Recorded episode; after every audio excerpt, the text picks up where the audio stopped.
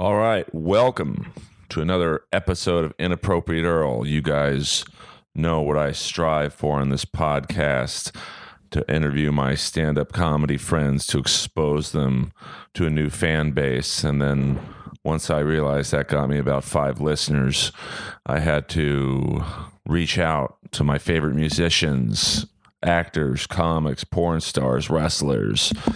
Today is a special episode. He's one of the few guests I have, as the lead singer from Rat would say, come back for more. Not many two-timer guests on this show. This man's one of them. You see him do the warm-up for Jimmy Kimmel Live every single day. Has the longest-running show in Comedy Store history, twenty-five years, The Ding Dong Show, Monday nights, ten p.m. Has three podcasts of his own, all top-ranked on iTunes. Put your little wiener-like hands together for the one, the only, Dandy Don Barris. Whoa, what an intro. Thanks, Earl. Thank you very much. I, I would like to correct a couple things, though, okay? Is that all right? Hey, you're the guest, baby. Uh, you know, you say you don't have many people that uh, you haven't gained fans. Let me tell you this. When I look at Andrew Jacobs, you're always on his top ten podcast list. You're right up there. Uh, where did you... But he only listens to like ten podcasts. Okay, well, it doesn't matter. I still had three in the top ten. I'm very proud of that. Uh, do you know him at all? I mean, I think I've met him once or twice when he was uh, up at the Comedy Store to watch the Ding Dong Show. Yeah. So uh, I, I get, yeah, and I think I was the first guy he interviewed on his uh, podcast interview. So you were on his podcast interview. I don't well, know. It was more an interview. It wasn't... Uh, I guess he was interviewing his favorite podcasters. And what was he doing with it? Just keeping him to himself? You know, I think he released it. He might get less viewers than I do, but uh, he's a, you know, he's the kind of fan I want, you know? Oh, absolutely. He loves his podcast, and he sure says it enough. I wonder yeah. how many followers he has on his Twitter. I'm guessing under one hundred. But, you know, that's a whole scam, Twitter followers and whatnot. I mean... Not always. Well, I mean... You scam? I don't. My I, every I don't have one fake follower. And neither do I. And I will say this. Now watch what will happen is people just drop off the earth, leaving me. But, you know, uh, my eight thousand followers, I believe in my heart, are real. I didn't go out and solicit them. I don't play that... game that you're supposed to follow everybody so they follow you.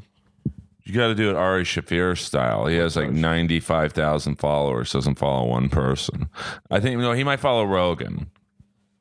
I do that with my uh, my Instagram. I think the only person I follow is Mary Jane.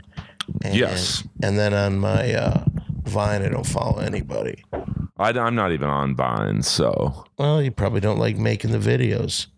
Well, six seconds. I mean, uh, one thing I do like about Vine is it's just six seconds, and unlike Periscope, where people can be unfunny for longer. Right.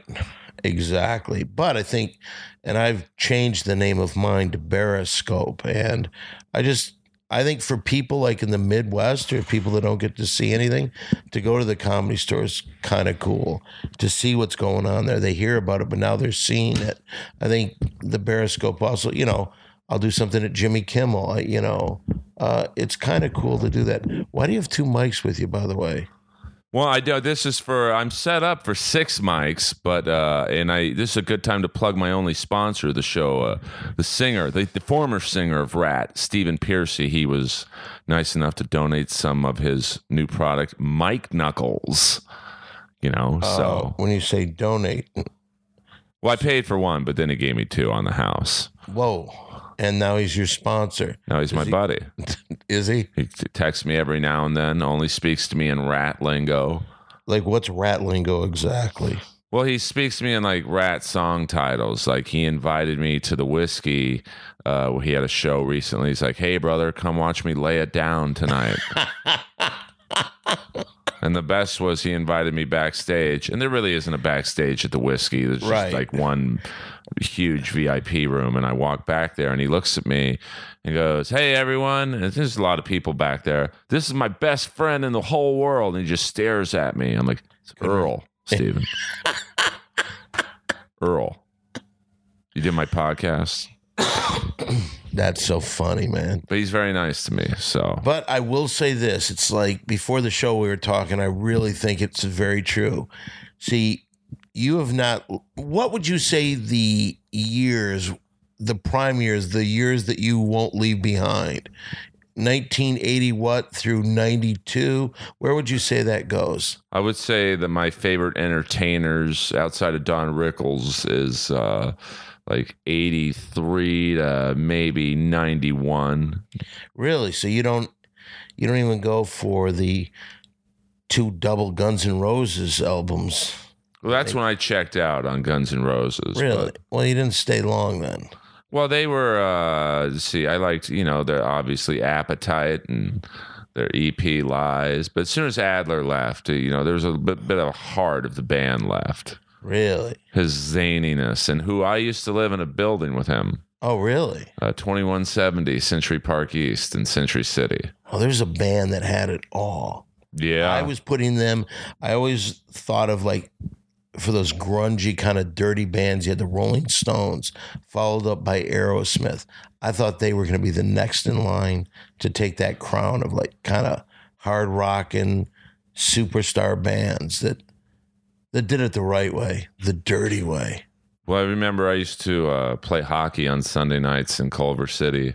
The real dirty group of guys. You had uh, Black Bruce, who was O J Simpson's mailman, and uh, Black Rocky, who was the uh, guitar player from Suicidal Tendencies. Really? Rocky George. And I remember he bought a cassette one night, and this is about eighty-eight.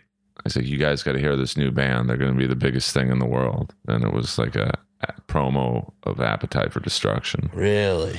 And he played Welcome to the Jungle over the uh, hockey rink uh, speakers. And I was like, wow, this, this is not Warren's Cherry Pie. No, it's not. And when you think about it, that was an album that did something too. I mean, can you name another album, maybe even your lifetime, that every track you kind of liked? I mean, well, I mean, me personally, I can, I, uh, and I think some people might. Well, what others? The Cars' debut album. I don't think there's a bad song on it. It didn't sell like Appetite for Destruction. Right? But. Wow. I would have never thought you would have put the Cars in there. I know you like Cars. I think we did a cover of some of the Cars music and the B K O. By the way, can I make the announcement now here? I please do. Well, you know, uh, October ninth, we are having what I like to call the Windy Supreme Weekend. It may change, but the reason it's that because the Big Three is going to the Festival Supreme.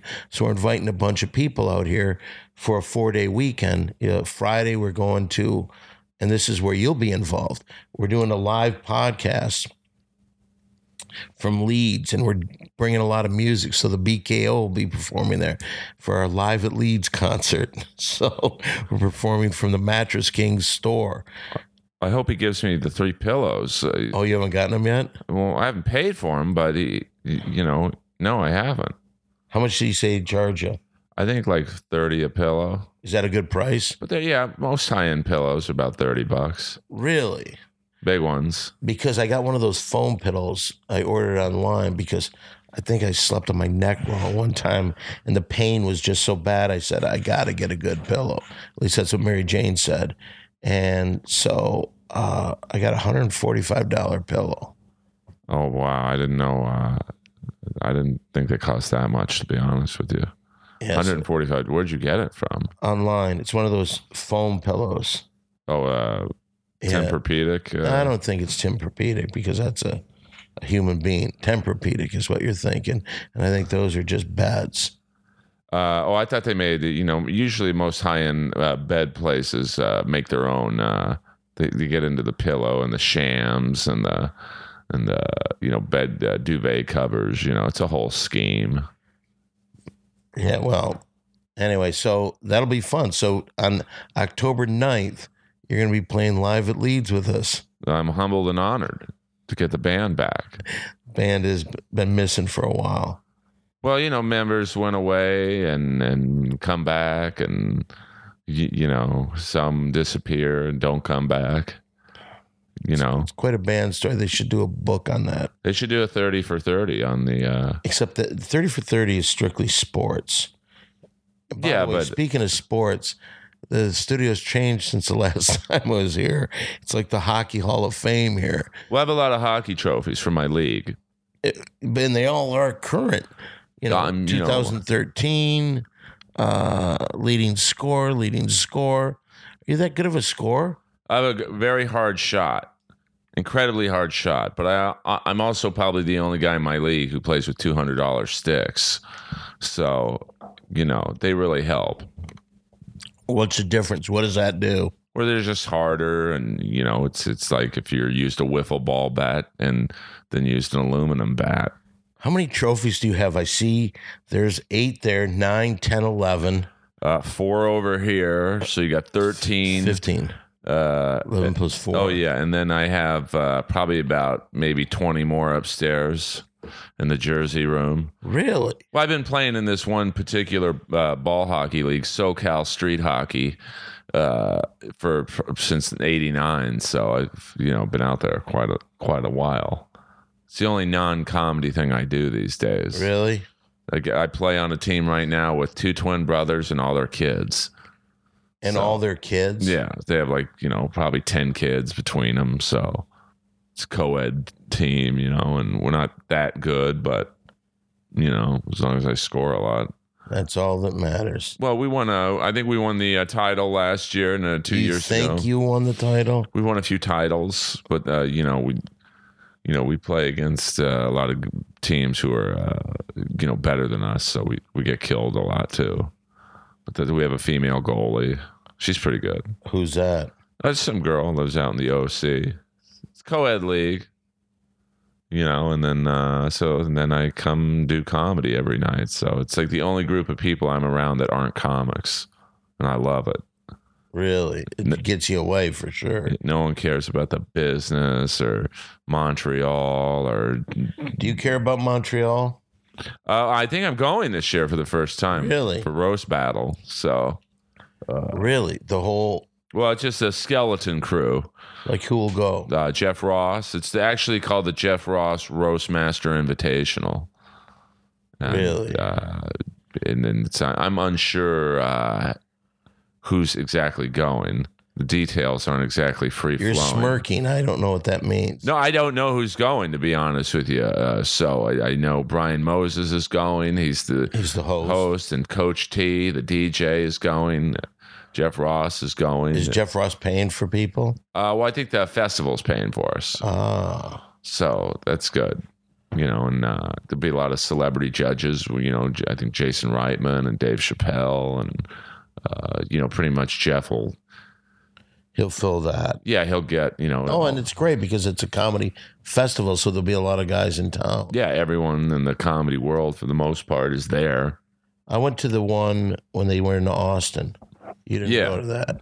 Yeah, I didn't want to pay my own way, yeah. so I'm not paying to, like, Yeah, perform. It's almost like uh, you reach a certain age and you say, you know what? I'm no longer going to live in an apartment with another man. Yeah, uh, that comes up at one point. And maybe uh, doing gigs where you pay your own way is probably another one. Yeah, I've reached that point, you know. Yeah. We uh, had to pay our own way to get to the New York Comedy Festival. And uh, it didn't work out for me so well. Why didn't that work out for you? It was a lot of money. At the end of the day, it was about three grand I had to spend. Really? I had to spend... Uh, You know, I was given very little notice on plane tickets, so I had to buy my ticket and Whitney's ticket, who was doing the House Haters thing with me, because uh, she couldn't, you know, really afford to go at that time. Um, and then I had to pay for two nights in a New York hotel on a weekend, you know, so you can imagine what that yeah. uh, cost was. And then, you know, it was a fun show. It was like Gramercy Theater, sold six, seven hundred people, sold out, standing room only. Really? We were the talk of the festival because, uh, you know, just, you know, everyone was there for that show. And then, uh, you know, the roast was okay. You know, it wasn't, I don't think people got what me and Whitney were doing. We were sitting, you know, on the stage and uh, we had a big sign at our I'm table. Su- I'm sure your audience knows, though.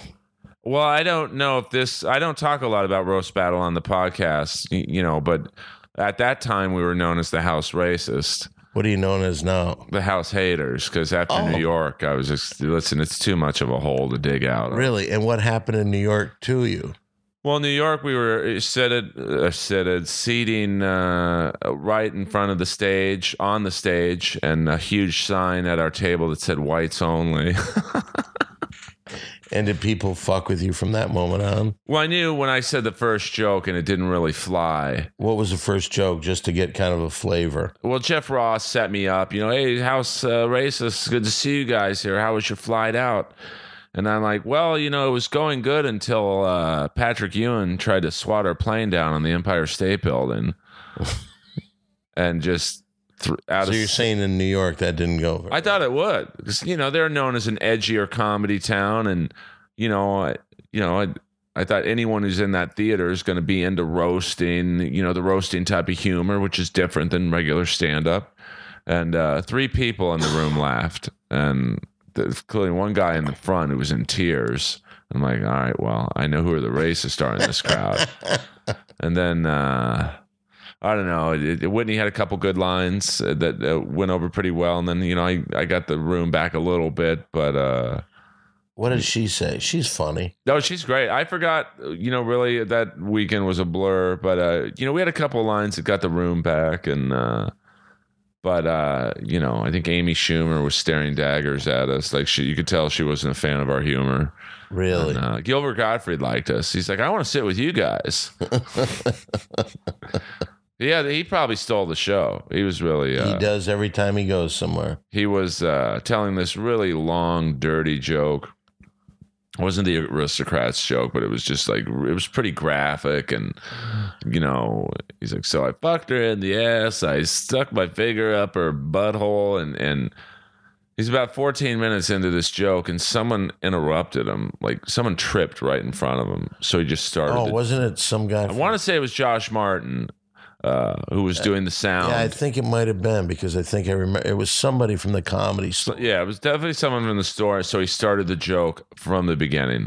And did he make a big thing about he had tripped in the middle of my joke and then started? He said something. Uh, didn't make too big of a deal. And then he just started the joke literally word for word from the beginning again. So, uh, and the crowd loved it. And, uh, you know, the, the roasting was... Uh, you know, very, there was four big roasts that night, and uh, it was a long show. So toward the end, the, the crowd was just like, all right, we've had enough. We're we're done.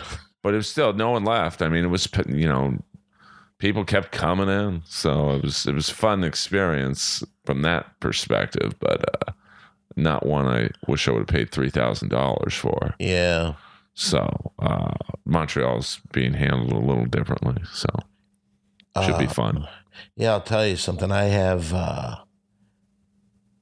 uh, Mole and Perry and myself were doing the uh, Festival Supreme, the Jack Black thing, and I have no idea what the hell we're going to do. When is that? Three months from tomorrow, actually. And where is it? It's here in Los Angeles somewhere. It's oh, like cool. A huge festival. I mean, Tenacious D plays there. It's uh, this year that band, The N-Word. Do you know who they are? The N-Word? No, no, no. It's amazing how your mind works. No, the N-Word. Oh, I know. I'm not really familiar. South with that. African rappers, but they're oh. two white people that look like they belong in a trailer park, but they're spectacular. A lot of people at the Comedy Store seem to like them. Okay. Yeah. So, but it's like, but I have no idea what we're gonna do. Well, you never know at those big festivals. They're kind of clusterfucks. Yeah, I want to find out if we're on a small stage early. I know the festival starts at two, and I don't think that they're going to have us between the N-Word and Tenacious D, so I, I think that we're probably up pretty early. I mean, we did the Riot Fest of L A. What's Ro- that? Roast Battle. And it's like a big, it's like our uh, Montreal, I guess, but in oh, really? L A. Uh, and it was c- complete craziness. You Do know. You think anybody knows outside the Comedy Store what goes on at the Comedy Store? Um, I think they hear rumors, and, and but I don't think they really know. Uh, you know, the, you gotta. It's like a Kiss concert. You gotta see it live. I mean, you gotta like walk through there at one thirty in the morning and you see various comics walking around, you know, taking girls by the hand, showing them the facilities, and so nice. Some of those comics are so nice. You know, tours, and you know, I went into the uh, main room the other night, and uh, I see this girl in the dark. I'm like, "What are you doing back here? This area is closed." And I just hear another comic's voice, "Earl." I'm like, "Oh, uh, excuse me." Who is the comic? I cannot say. I cannot say. Do I but, know this person? Uh, yeah, but you know, I, I you know, would I. They, would they be a person that I see quite often there late night? Yes, but that, that's all I uh, can divulge. Well, can I ask one other question? Sure. Is he a person that does that a lot? Uh, um, Does he have a reputation for doing that? Uh, he's more discreet, so I would say no. Is he somewhat of a celebrity, or at least making a fairly good living from show business? Not necessarily. But let's just leave it at that, because, you know, I'm skull and bones. Uh, one more question. One more question. You don't want to talk about it. Well, no, I believe in uh, people. You know, I'm a man of my word. You know, I just I don't want to out anyone in there. Well, did he say, don't tell anybody? Well, no, but I... Uh, well, let me ask you this. Let me just throw this at you. Let's say he's listening to Inappropriate Earl today, and he's hearing this story, and he says, well, that's about me. Oh, my goodness, I sure hope they talk about me. I don't think he would have that enthusiasm. You don't think so? No. Maybe we should just drop it then. Yeah, yeah, why don't we do that? But I've just, you know, it's uh, the story. You know, like last night, you brought up a girl on stage, and one of the employees gave her a very nice massage on stage. And, you know, we were all in the back. Very, very cute girl, very cute body. Uh, teeth look like... I think, what did you say about somebody with... She's got, she seemed to have uh, thirty-two teeth that went in thirty-three different directions. Definitely, uh, and that's funny because I went to the dentist yesterday to get my teeth cleaned. Right. And, uh, and did they say anything about that with you? I mean, I got a couple cavities I need filled, but oh, sh- other than that, this girl's cavities would be a good news for her. I mean... But she, beyond that, she was a really cute girl. Great uh, tits, nice body, um, but uh, she just shouldn't smile. No. no I mean, no. She had the jack-o'-lantern teeth, you know, just, you know, looked like a pumpkin on Halloween. But she did get a nice massage from a guy and a girl. Yeah, yeah, but I think she was more into the guy. You think uh, so? I was right there orchestrating it, and I thought she was more into the girl. But that's the great thing about the comedy stores, and I think I said it last night, and I always say it when a scene like that is happening, is you don't get that at the Laugh Factory. No, you don't. Like, you don't see the closing comic or any comic bring up a girl, massage. I mean, we've seen some things uh, on that stage late night. Oh, yeah. Yes, we have. I mean, the double blowjob scene, uh, you know, with Ari Shaffir and Madonna and, and the porn star. Well, I won't say star, but actress. You know, you orchestrating a Q and A with her with completely naked. You know, you don't get that at, you know, uh, the Comedy Zone in Jacksonville. See, I'm glad that you mentioned that because uh, I've heard that story told and I'm never even involved in it. It becomes another comic that, you know, was outside and said that he orchestrated the whole thing. Well, I mean, I, I we were doing the band, if you've ever been to the Comedy Store, and I think a lot of my listeners have. Uh, you know, we were doing our uh, the B K O, and, uh, you know. Which is performing. I, I got to push it at Live at Leeds, October ninth. Be there for all you uh, it's SoCalers. Our, it's our biggest concert ever. I think there's room for forty people here, and I think he doesn't realize that. Because I don't know if you've ever been in a betting store. They're not very big. They're not very big. And they, they do it with the trick mirrors so it looks bigger. And every inch of the place is filled with beds. And people, you know. And I don't think he's going to want people on the beds. That's what I was about to say. I don't think you really want Comedy Store fans or no fans of our band or, or uh, the fans Ding Dong of the Show. Big, yeah, those, those. Big Three podcasts. People uh, will be coming from all over. I don't you think know. You really want them loitering on your new beds. They're... uh A lot of these fans, I, from what I understand, they're they're renting mansions. By so, mansions, you mean like studio apartments in the village? No, like like uh, Nicole Perez. No, no, you love Nicole Perez, don't you? Well, like Leo said in fifty-two Pickup, she's got goodies. You know, I got to watch that movie again. That was one thing that we kind of had, uh, the movie fifty-two Pickup. Do you think people out there, your fan base, knows this at all? I try and mention it every now and then. And if you, uh, when you leave here, I will show you the uh, autographed uh, V H S box cassette that John Glover, the bad guy, signed. Ooh. And it's one of my prized uh, autographed possessions. Do you mind if I take a picture near it? Oh, no, not at all. Oh, uh, it, so you can look for that on my Twitter. He's on my bucket list of guests I want to interview. How do you go about trying to find some guests? Because all I have are people that are basically in the Ding Dong Show or somebody from uh, the Comedy Store on my Simply Don podcast. How do you get guests?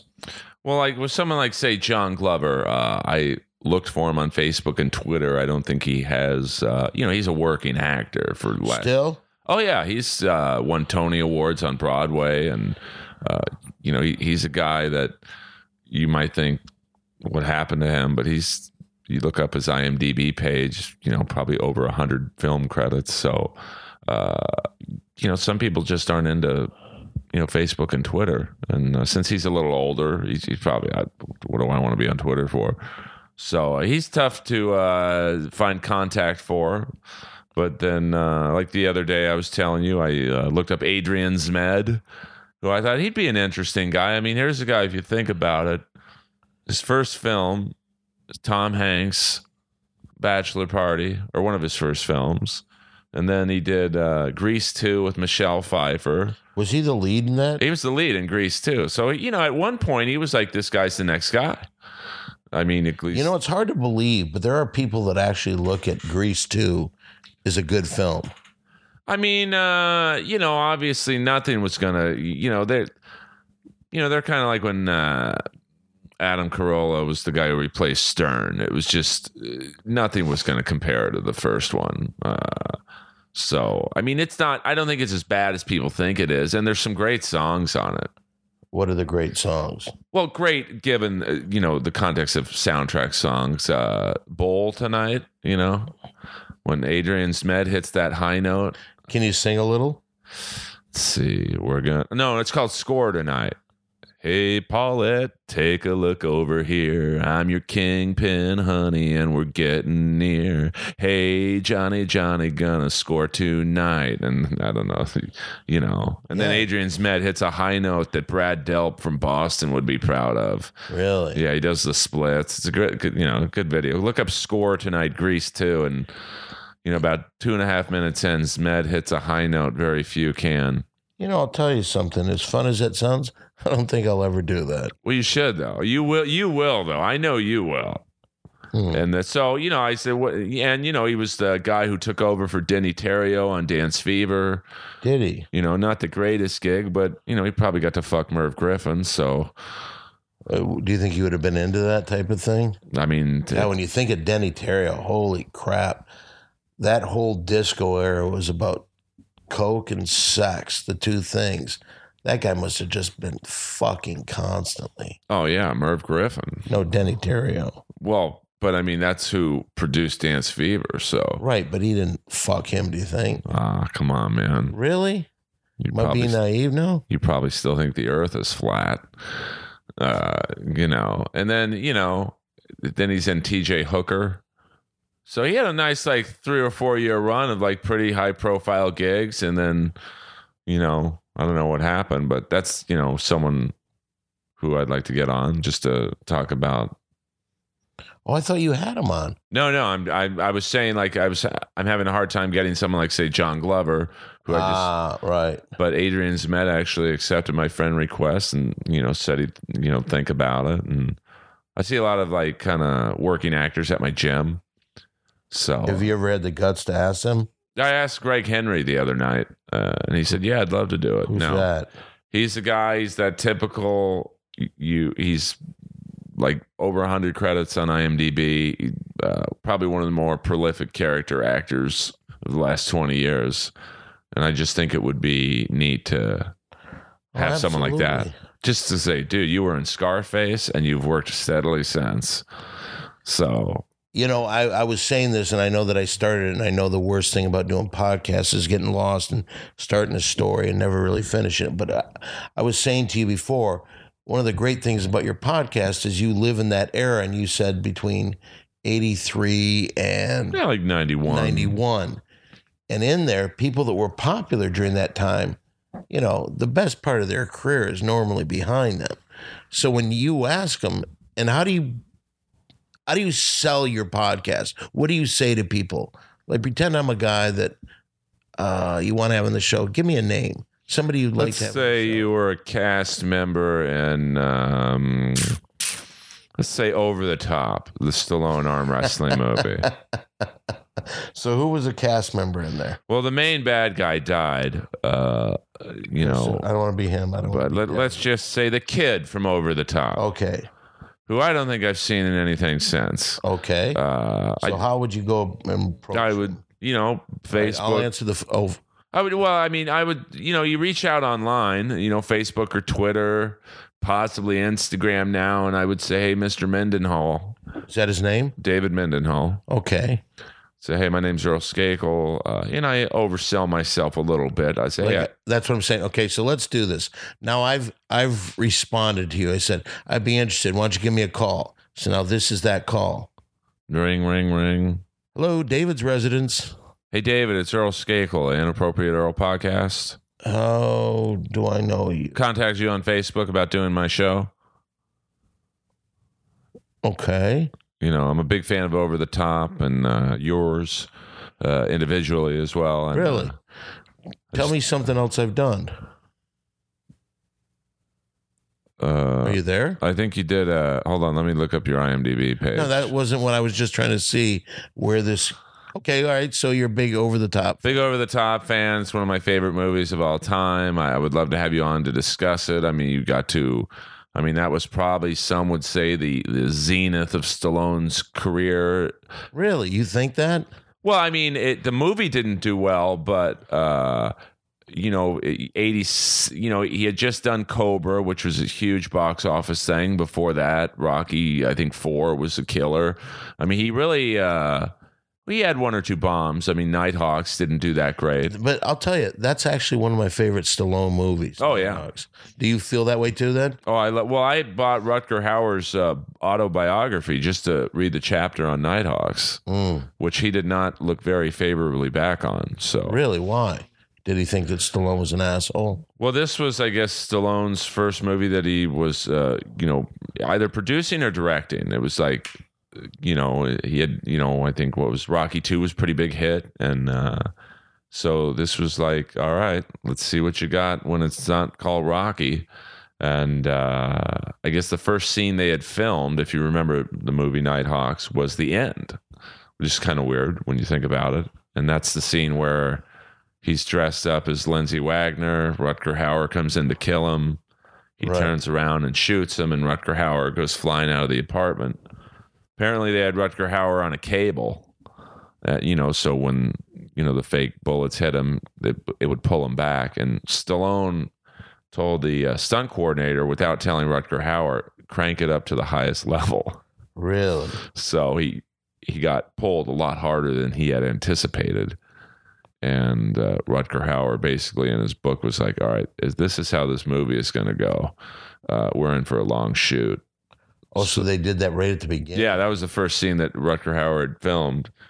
So uh, every chase scene you see throughout Nighthawks, which was done after that scene, uh, Rutger Hauer would outrun Stallone in every scene because he was like, this guy thinks he's going to alpha male me. I'm going to be more physically uh, in shape or whatever than him. And he, he said that really pissed off Stallone.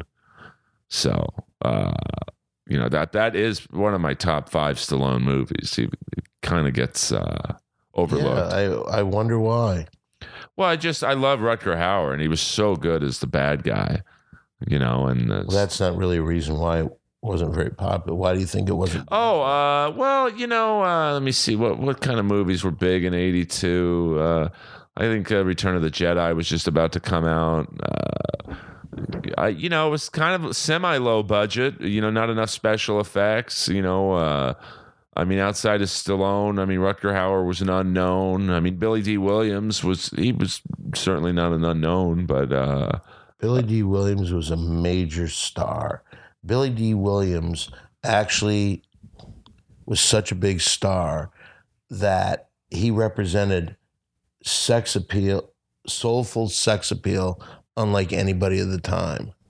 Oh, he still does. I see him at the gym every now and then. And, you know, I'm not starstruck by many people. You know, you, we see the biggest names and certainly comedy at the store. And it's like, oh, that's... that's this guy or this girl. But Billy D. Williams works out in an all-white jumpsuit with sunglasses on. And he, he's usually on the treadmill. And you're like, like fuck, man, that's Lando Calrissian. Is that what you look at him as? That's how I look at him yeah. as. Or uh, Sergeant Fox from Nighthawks. So, but yeah, you know, it's one of those movies... Uh, you know, another movie that I love actually came out in seventy-seven called Roller Coaster. Really? I don't even know that movie. Oh, I mean, it's a movie about a guy who goes around the country blowing up roller coasters. And uh, Timothy Bottoms. You know, it's sounding more and more familiar. Well, unfortunately, it came out the same weekend as Star Wars. So it just, mm. uh, you talk about just bad luck. Um, yeah, but, but you know what? Sometimes that's good luck because there's people that go to those. And I could see a lot of parents maybe leaving their kids and they see another movie because they didn't want to see Star Wars and fight with all the bullshit of that. Yeah, I mean, you'd think that might be the case, but, uh, you know, it just didn't because catch they're on. They're at the theater, that type of thing. Um, George, George Segal or Siegel, uh, he was like the F B I agent who... Uh, you know, was chasing him all around the country. And one of my favorite older actors, Richard Widmark, was uh, the cranky, uh, you know, F B I guy. And uh, Steve Guttenberg's first role ever. Oh. So, uh, you know, but it just didn't, uh, you know, didn't pan out. Big Wednesday, another uh, movie. There's a great documentary. I don't usually plug other things on my show that I have nothing to do with, but uh, on uh, Netflix about John Milius. Which was uh, John Milius? Who is that? Uh, did Apocalypse Now and? Uh, but what do you mean? He was an actor? No, no, he was uh, producer, director, mm. and uh, best friends with uh, George Lucas and uh, Spielberg. They all went to the U S C Film School. Really? And everyone thought John Milius was going to be like bigger than those two because he was he, brilliant, and uh, he did a surf movie called Big Wednesday. Right there in itself would show that he's not going to be bigger than those other guys. Great movie, though. Great movie, maybe. But you know what? Who cares about surfing? Yeah, that's probably, in you know. In the Midwest, and when you're, th- when you're thinking about that, uh, you got to figure all the people around the world, how many people are going to go see a movie, but how many people are interested in surfing because they don't have water. By the way, speaking of news, uh, I saw this earlier today, and I was wondering your thoughts because he was one of my favorite players at a point. Kenny Stabler. Yeah.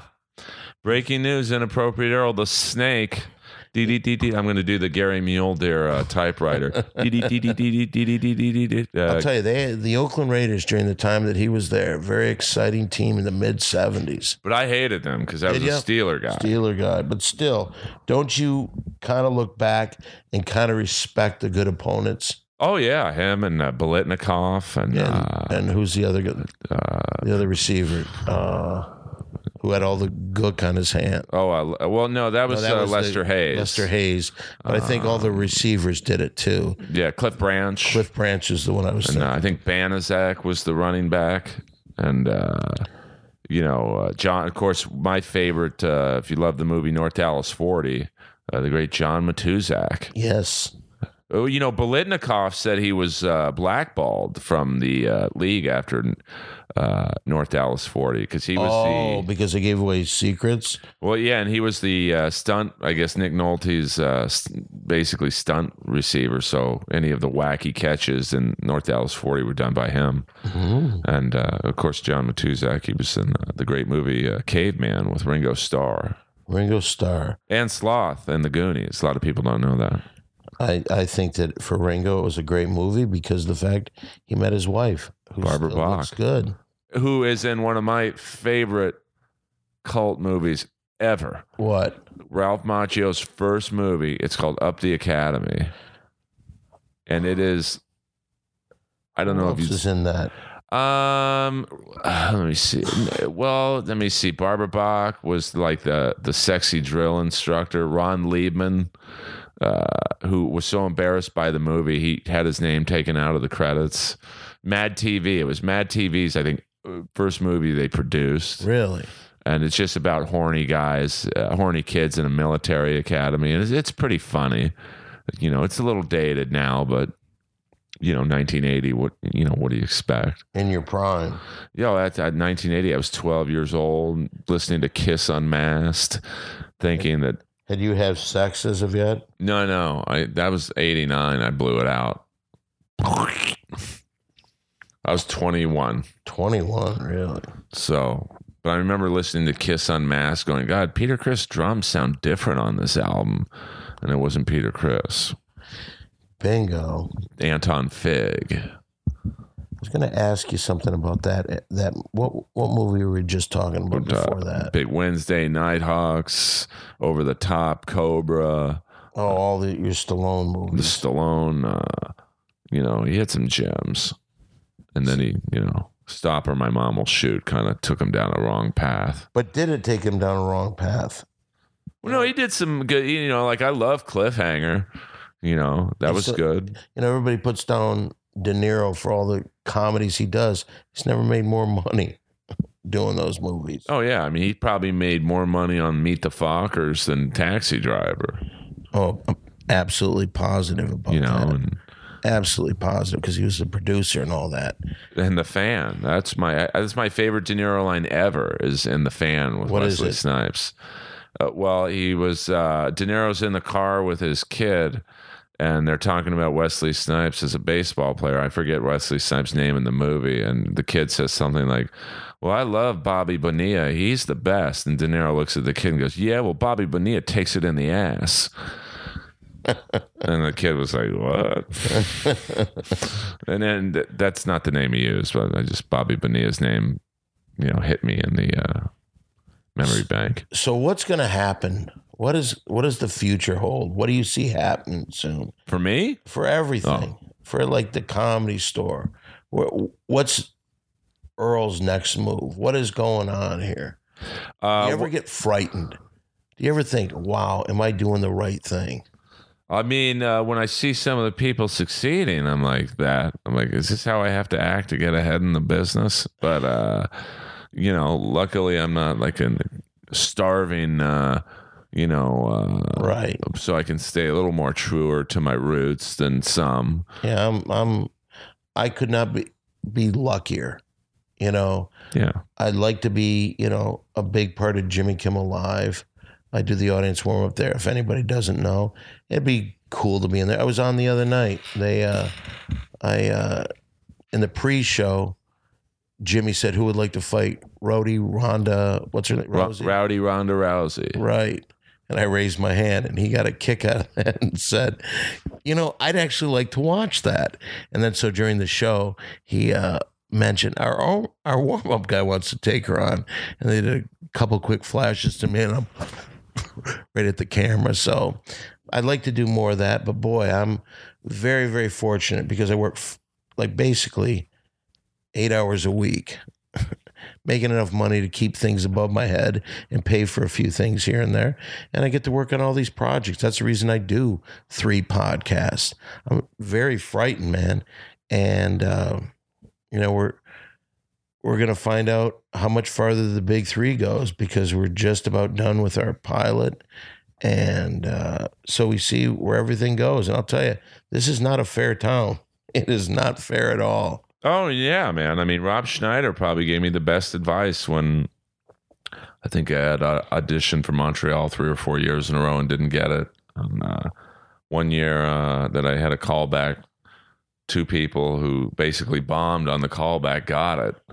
And he, I think he sensed I was kind of like, what, what am I doing? And uh, he's like, just become so big and, and so good, they can't deny you. Yeah, so, absolutely. Well, you know, you think no shit, but it, you know, coming from someone of his, you know, that's a guy who's been to the mountaintop, you know, in multiple areas of the business, you know, movies, T V, stand up. So, you know, if he says it, I'll listen to it. Well, I'll tell you something interesting. I, I think that we live in an era where it's much easier to make yourself something special. I mean, think about it. We're doing a podcast right now. I do three podcasts that are out there, and that draws a lot of attention. You know, you get a few thousand people that listen to what you do. They might be interested then in some of your social media stuff. Then it becomes, you know, something where they turn somebody on to it. I'll tell you, we live in a great era if you want to try to make it on your own, because there's no upper management that has to say, oh yeah, let's Don, let's, let's have a meeting. Let's do something. You know, I think I've had about three meetings in my life. You know, I hear about these people that go to these festivals, and I think, holy crap. I see some of these things online, and some of the people, like, they'll talk about comedy in the area. They never mention my name, and they'll mention people that, like, I'm still curious how they ever get stage time. So this, it's not easy. Do you get real frustrated at all? Oh, sure, man. I mean, uh, what's something that recently pissed you off and, like, wow, it's just, uh, you know, uh, just, uh, like uh, something that really upset you and, like, wow, what am I doing? Um, uh, let me see. Uh, probably, uh, like, uh, you know, you see people who uh, get Montreal, and, you know, it's just an example. Uh, but do you, do you or a late night talk show, uh, which, you know, I'd love to do, just because I, I know nothing means what it used to be. Right. But this town is all well, industry credits. You're getting some stuff on Tom Green. Yeah, but how'd, I mean, how'd you get with that?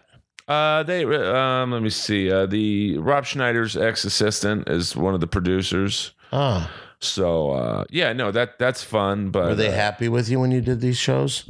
Yeah. I mean, uh, you know, that that's a tough one for me to do, because, uh, I guess I'm responsible for getting the guest, but I have to save the good guests for this show. Right. You know, so it's like, uh, I have to be creative in terms of, like, like, uh, I had a recent episode of this where I had Nita Strauss, the uh, guitar player from Alice Cooper's band.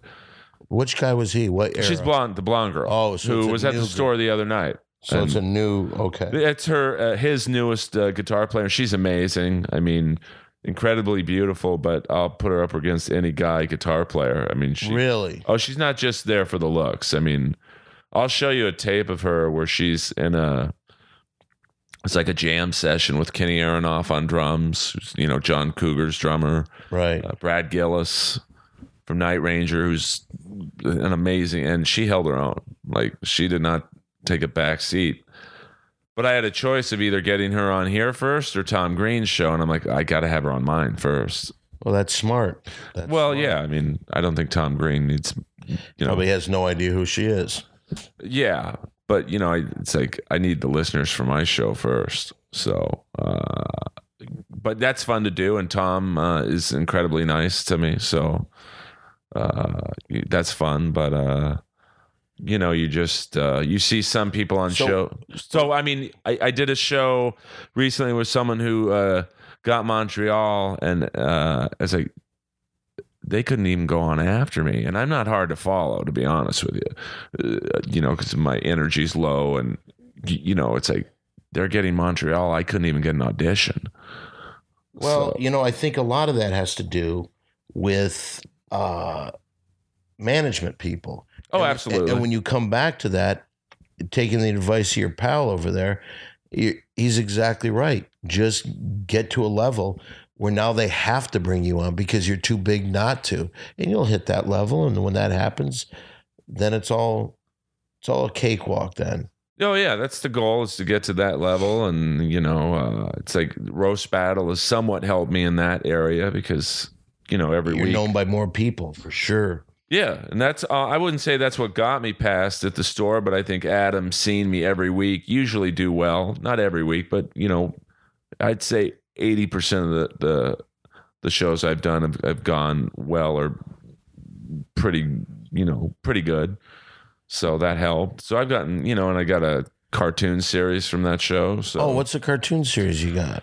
Uh, Tyler, the Creator, he's uh, a huge rapper, and he's like the new P. Diddy. He's got clothing line, music, tours. He's got his own phone app. Uh, he was up at the roast battle one night, and I was kind of shitting all over him because I had no idea who he was. And I got a call the next day from his manager saying, would you like to be the voice of his dad in his new cartoon series? The voice of his dad? Yeah. It's a great series. It's only on his app right now, but... Uh, he has a white father? Uh, well, no, I guess my voice sounds... I'm the only white guy on the show. So my oh, voice yeah. is pretty deep, and uh, so I I play the voice. I play Barry Jelly and the Jellies. Give me a little Barry Jelly voice. Uh, well, uh, he he's an office worker, and he's always getting hit on uh, by his gay uh, coworker, and uh, so, like...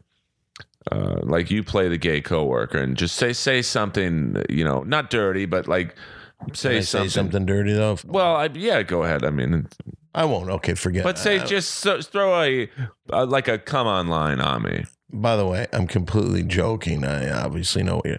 Well, it is a dirty. Um, is it? Excuse me. The the cartoon series right now is uh, well, I shouldn't say dirty, but it's very uh, edgy. So right now it's only on his app. Okay, because I'm not sure. Uh, he he has another show on Adult Swim already. So this, really, oh, this kid's amazing. Two two and a half million followers on Twitter. I'm trying to think of who that is. R- super nice guy. What's his name again? Tyler, the Creator. I actually did see him. I could see him being on Kimmel. He was or, on Kimmel recently. Yeah, incredibly, and he is a good guy. Just uh, and he's just like kind of amazed that he's like, yeah, and I just started doing this. And he just, he's like a guy that's constantly thinking of things to do. Yeah, well, he's, it's weird to, like, you know, the first day I, the pilot episode we did, I walk into this, you know, million dollar recording studio, you know, and uh, to see this, like, kid in his mid-twenties be so, like, okay, we're going to do this then, we're going to do that there, that's not good. I mean, he was very businesslike. Well, you see, that's the thing. I watch Kimmel, and that's what Kimmel's like. He, you know, that's why he's going to be probably a pretty good producer. He's already produced a lot of shit because he thinks of ideas and he kind of envisions them, and he kind of has a, a knack for knowing what people like. And it's because he just is a likable dude. So, and so's this guy. Oh, he's he's all incredible. He's a really nice guy. I saw that, and you know, it's like one of those guys after the show, I like, wow, I never knew who that was, but boy, I'm pulling for that dude. Well, I mean, uh, w- which was the funny thing is at Roast Battle, uh, you know, I'm playing the house hater Race. slash racist. I think I was still the house racist at the time. Right. And uh, he was actually sitting in my chair at the at my table. I'm like, hey, man, you got to get up. You know, this is my this is my chair. And like, here's this guy worth millions, probably going, I'm, who talks to me like this? And he was cool. And he sat across from me. And I'm like, hey, man, does anyone have some Purell? This guy got cocoa butter all over my chair. I think I might have been at that show. Yeah, you might have been. I, I just, I think Chappelle was there that night as well. And, uh, you know, I'm just shitting all over this guy. And I, I really think he liked that. Like, oh, this white guy doesn't know who I am. He's like, keeping it real. So I saw him afterwards at the Comedy Store uh, driveway, and I Where walked. All up. Big meetings are held. Well, they, they, there was definitely some kind of a powwow going on with him and uh, Gerard Carmichael and some of Tyler's, not necessarily bodyguards, but you know, uh, some big dudes who I think look out after him. I, so I sheepishly walked up to him like, "Hey man, I don't mean to interrupt, but uh, you know what I was doing upstairs." Uh, it's just it's just a character, so I, I hope you weren't offended, and I'm sorry. And I can't say what he said, but he said my blank, you my blank. My, it, Wait a minute. You can't say that? Well, it's the G G A ending, so I don't know if I can necessarily say that, but it rhymes with bigger, but replace still, the word still. B with N. Okay, still lost. So he said, my, you my, and I'm like, hey, can I call you that? And his bodyguard is like, no. And then, so I got the call the next day. and Oh, very know. cool, man. So, you know, that's... I didn't know that. Congratulations. Good for you. No, that's cool to get on a, uh, you know, ho- you know, if it ever were to get on like Adult Swim or Comedy Central, that would be like a big credit for me. Well, and, and you see, and what ends up happening, guys like that, they associate with people, and if they like them, they'll continue to work with them. Yeah. So they may bring you into a movie. Congratulations, man. That's that's a great, great thing. Yeah, no, it's I'm I'm happy, and you know I'm just trying to build up some credits. But uh, you know I, I like going on late night at the store, so I want I don't necessarily want the credits starting to go on earlier because I I like going on late night. Yeah, it's fun. Me too. Absolutely. I am a little tired of seeing nobody there though. Well, I mean, I think the crowds, you know, they peak out after the T V comics go on, and then they probably, you know.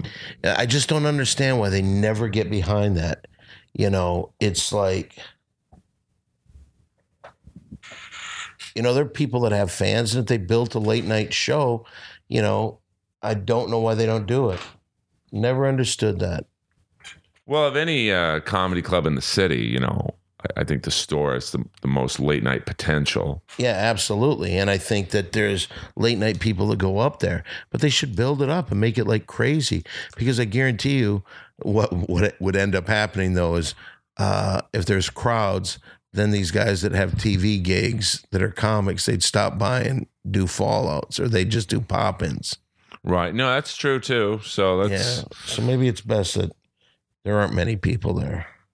But, you know, you have to, I actually think you have to be one of the stronger comics to go on late night, you know, because. Well, you know. I honestly believe that it is without question. The reason I like going up late is it's the hardest thing to do. Oh, yeah. I mean, they've already like, they've seen D'Elia, they've, they've seen they've Brian seen Callen, everything. Rogan, Coe, uh, Coe, Joey Diaz, yeah. uh, you know.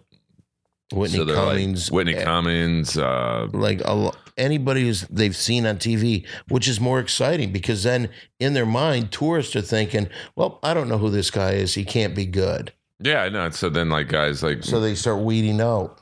But then if they stay, I think uh, like the other night, some girl went up to me after the show and said, you and the last guy, she didn't know your name, but she just said, the la- you guys were the cherry on top. Uh, I don't mean to, to say anything, but yeah, I hear that a lot too. So it's, you know, I mean, I go on first every now and then, and it's not bad, but, uh, you know, my humor, right. You know, I'm a little, uh, I neuter myself. People are amazed when I go up early and do well, but you know what? I've always said this. All I'm trying to do is sell myself.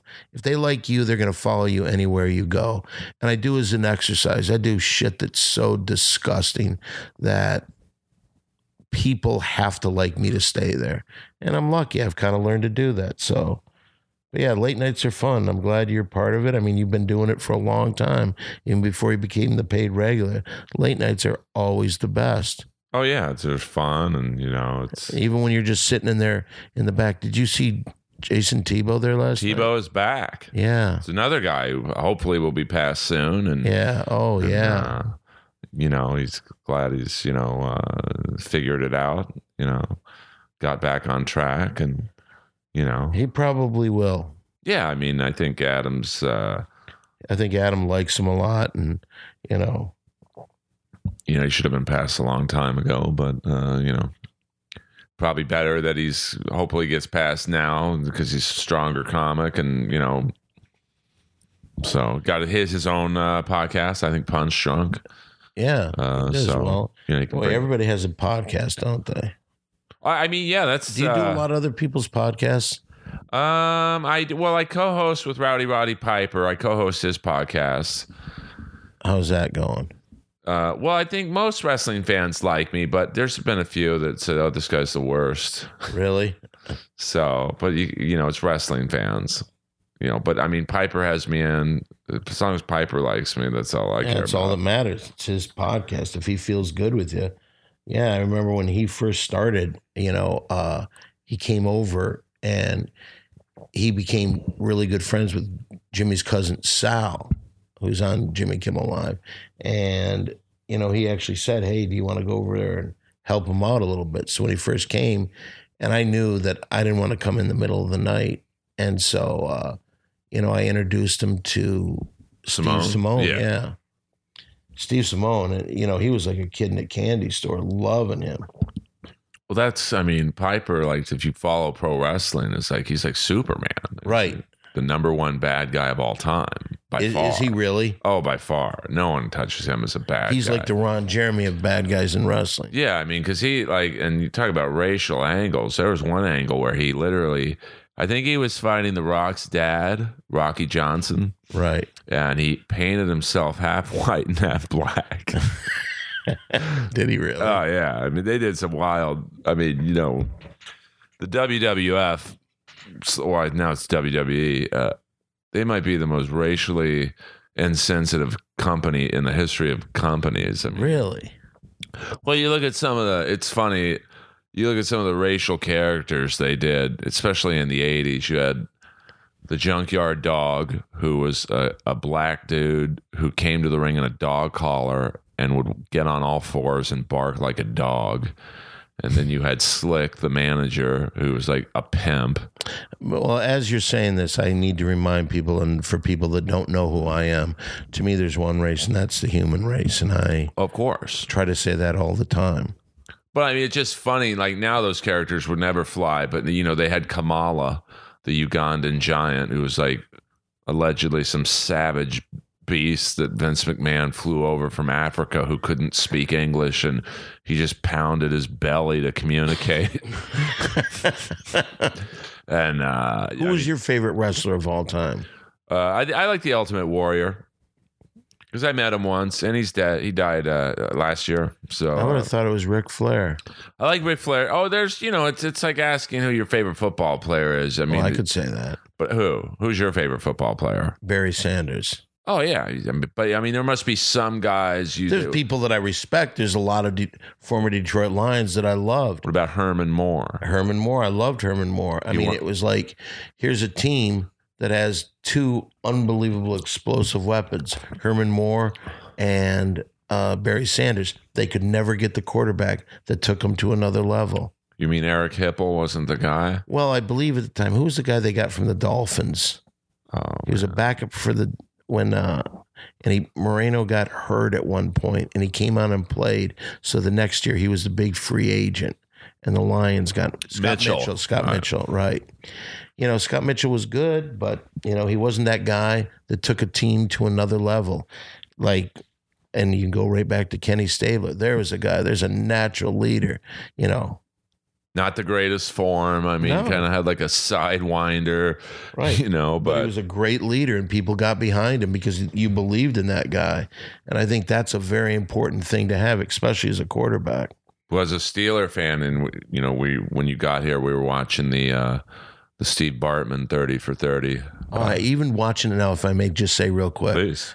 God, I feel sorry for that man.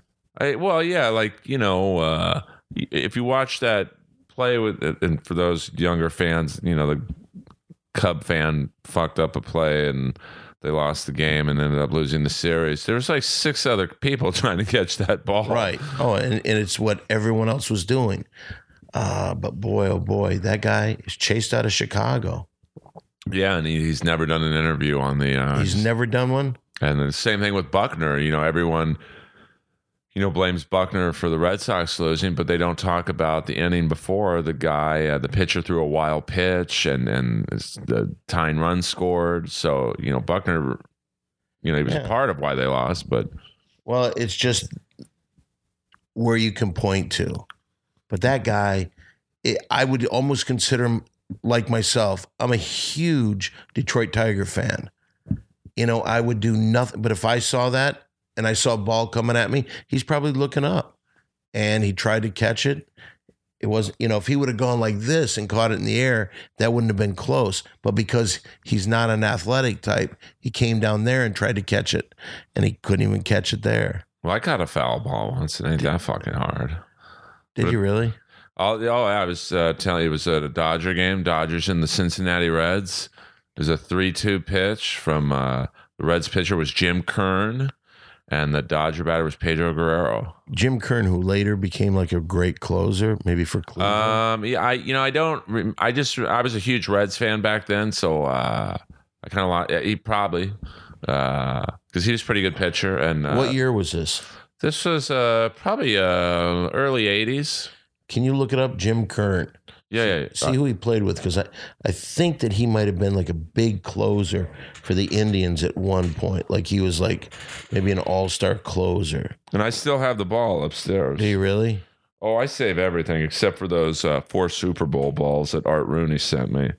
And those are the ones that you went out and played catch with. Ugh, what a goyim I was. I no, mean, no, you've always were a goyim. But I was watching the thirty for thirty uh, on that eighty-three quarterback draft, and it, it's amazing. And they get to Dan Marino, and the Steelers were supposed to draft him. Right. And uh, they interview uh, some scout for the Steelers, and they're like, well, we still had Terry Bradshaw, and we didn't really want to hurt Terry's feelings because we knew we had him for a couple more years. And so they drafted, uh, I think, Gabriel Rivera. Let me ask you this. Damn. In thinking about that draft, what year was that? eighty-three? eighty-three. So the Super Bowl seasons were over for the Steelers, right? Yeah, you know, the eighties, uh, although the, it's my favorite era, for Kiss and the Steelers were kind of a dark, right. dark the, time. So because like the nineteen eighty Super Bowl was the last time that they were in the Super Bowl. It was the end of the Steelers' huge era. And then, but uh, where did they go? Like, what were they? What was well, yeah, like, like Louis Lips was their best receiver. Who Walt, was the quarterback? Well, they went through a few. They uh, David Woodley, Mike uh, Tomczak, uh, Bubby Brister, Mark Malone, who would literally stare at the receiver for twenty minutes and then throw it to him. Usually, you know, great looking guy, but. Uh, You know, the Steelers, you know, that's the thing in sports, though. It's like you can't be great and then, you know, you're going to be bad for a while because, you know, you don't get the good draft picks. And and that goes through years. Absolutely. I mean, you look at the Kings, you know. I think it's different now than it was before because back then, I remember the nineteen eighty-four Tigers, they won the the World Series that year, started out thirty-five and five, a great start. But in that era, they picked up one big free agent, and they had the core of the team there.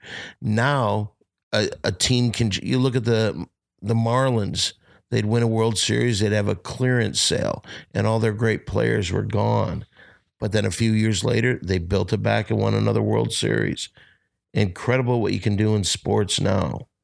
Uh, Jim Kern, uh, he did hit an All-Star game. Uh, Yes, he was a uh, uh, twenty-nine saves one year for Cleveland. Uh, yes, it was. So, um, so is this? So when you caught the foul ball off a pitch that he threw, was it before he was this Cleveland closer? I want to say it was after. I think the Reds picked him up in the eighties, and well, uh, you know, uh, I think they made him into a starter. Uh, really, from what I remember, but uh, the ball uh, it. When I was at my dad's company at season seats, second level, first base side, it went over uh, above my head onto the third level. I don't know what it hit up there. Came back down, hit the guy in the head next to me, and just fell right into my lap.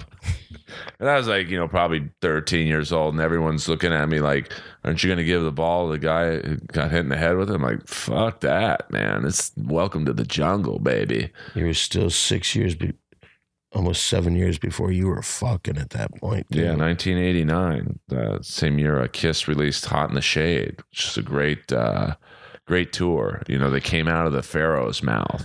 It's probably the coolest of the hundreds, thousands of concerts I've been to. That was the best opening ever because the lights, you know, the arena's dark.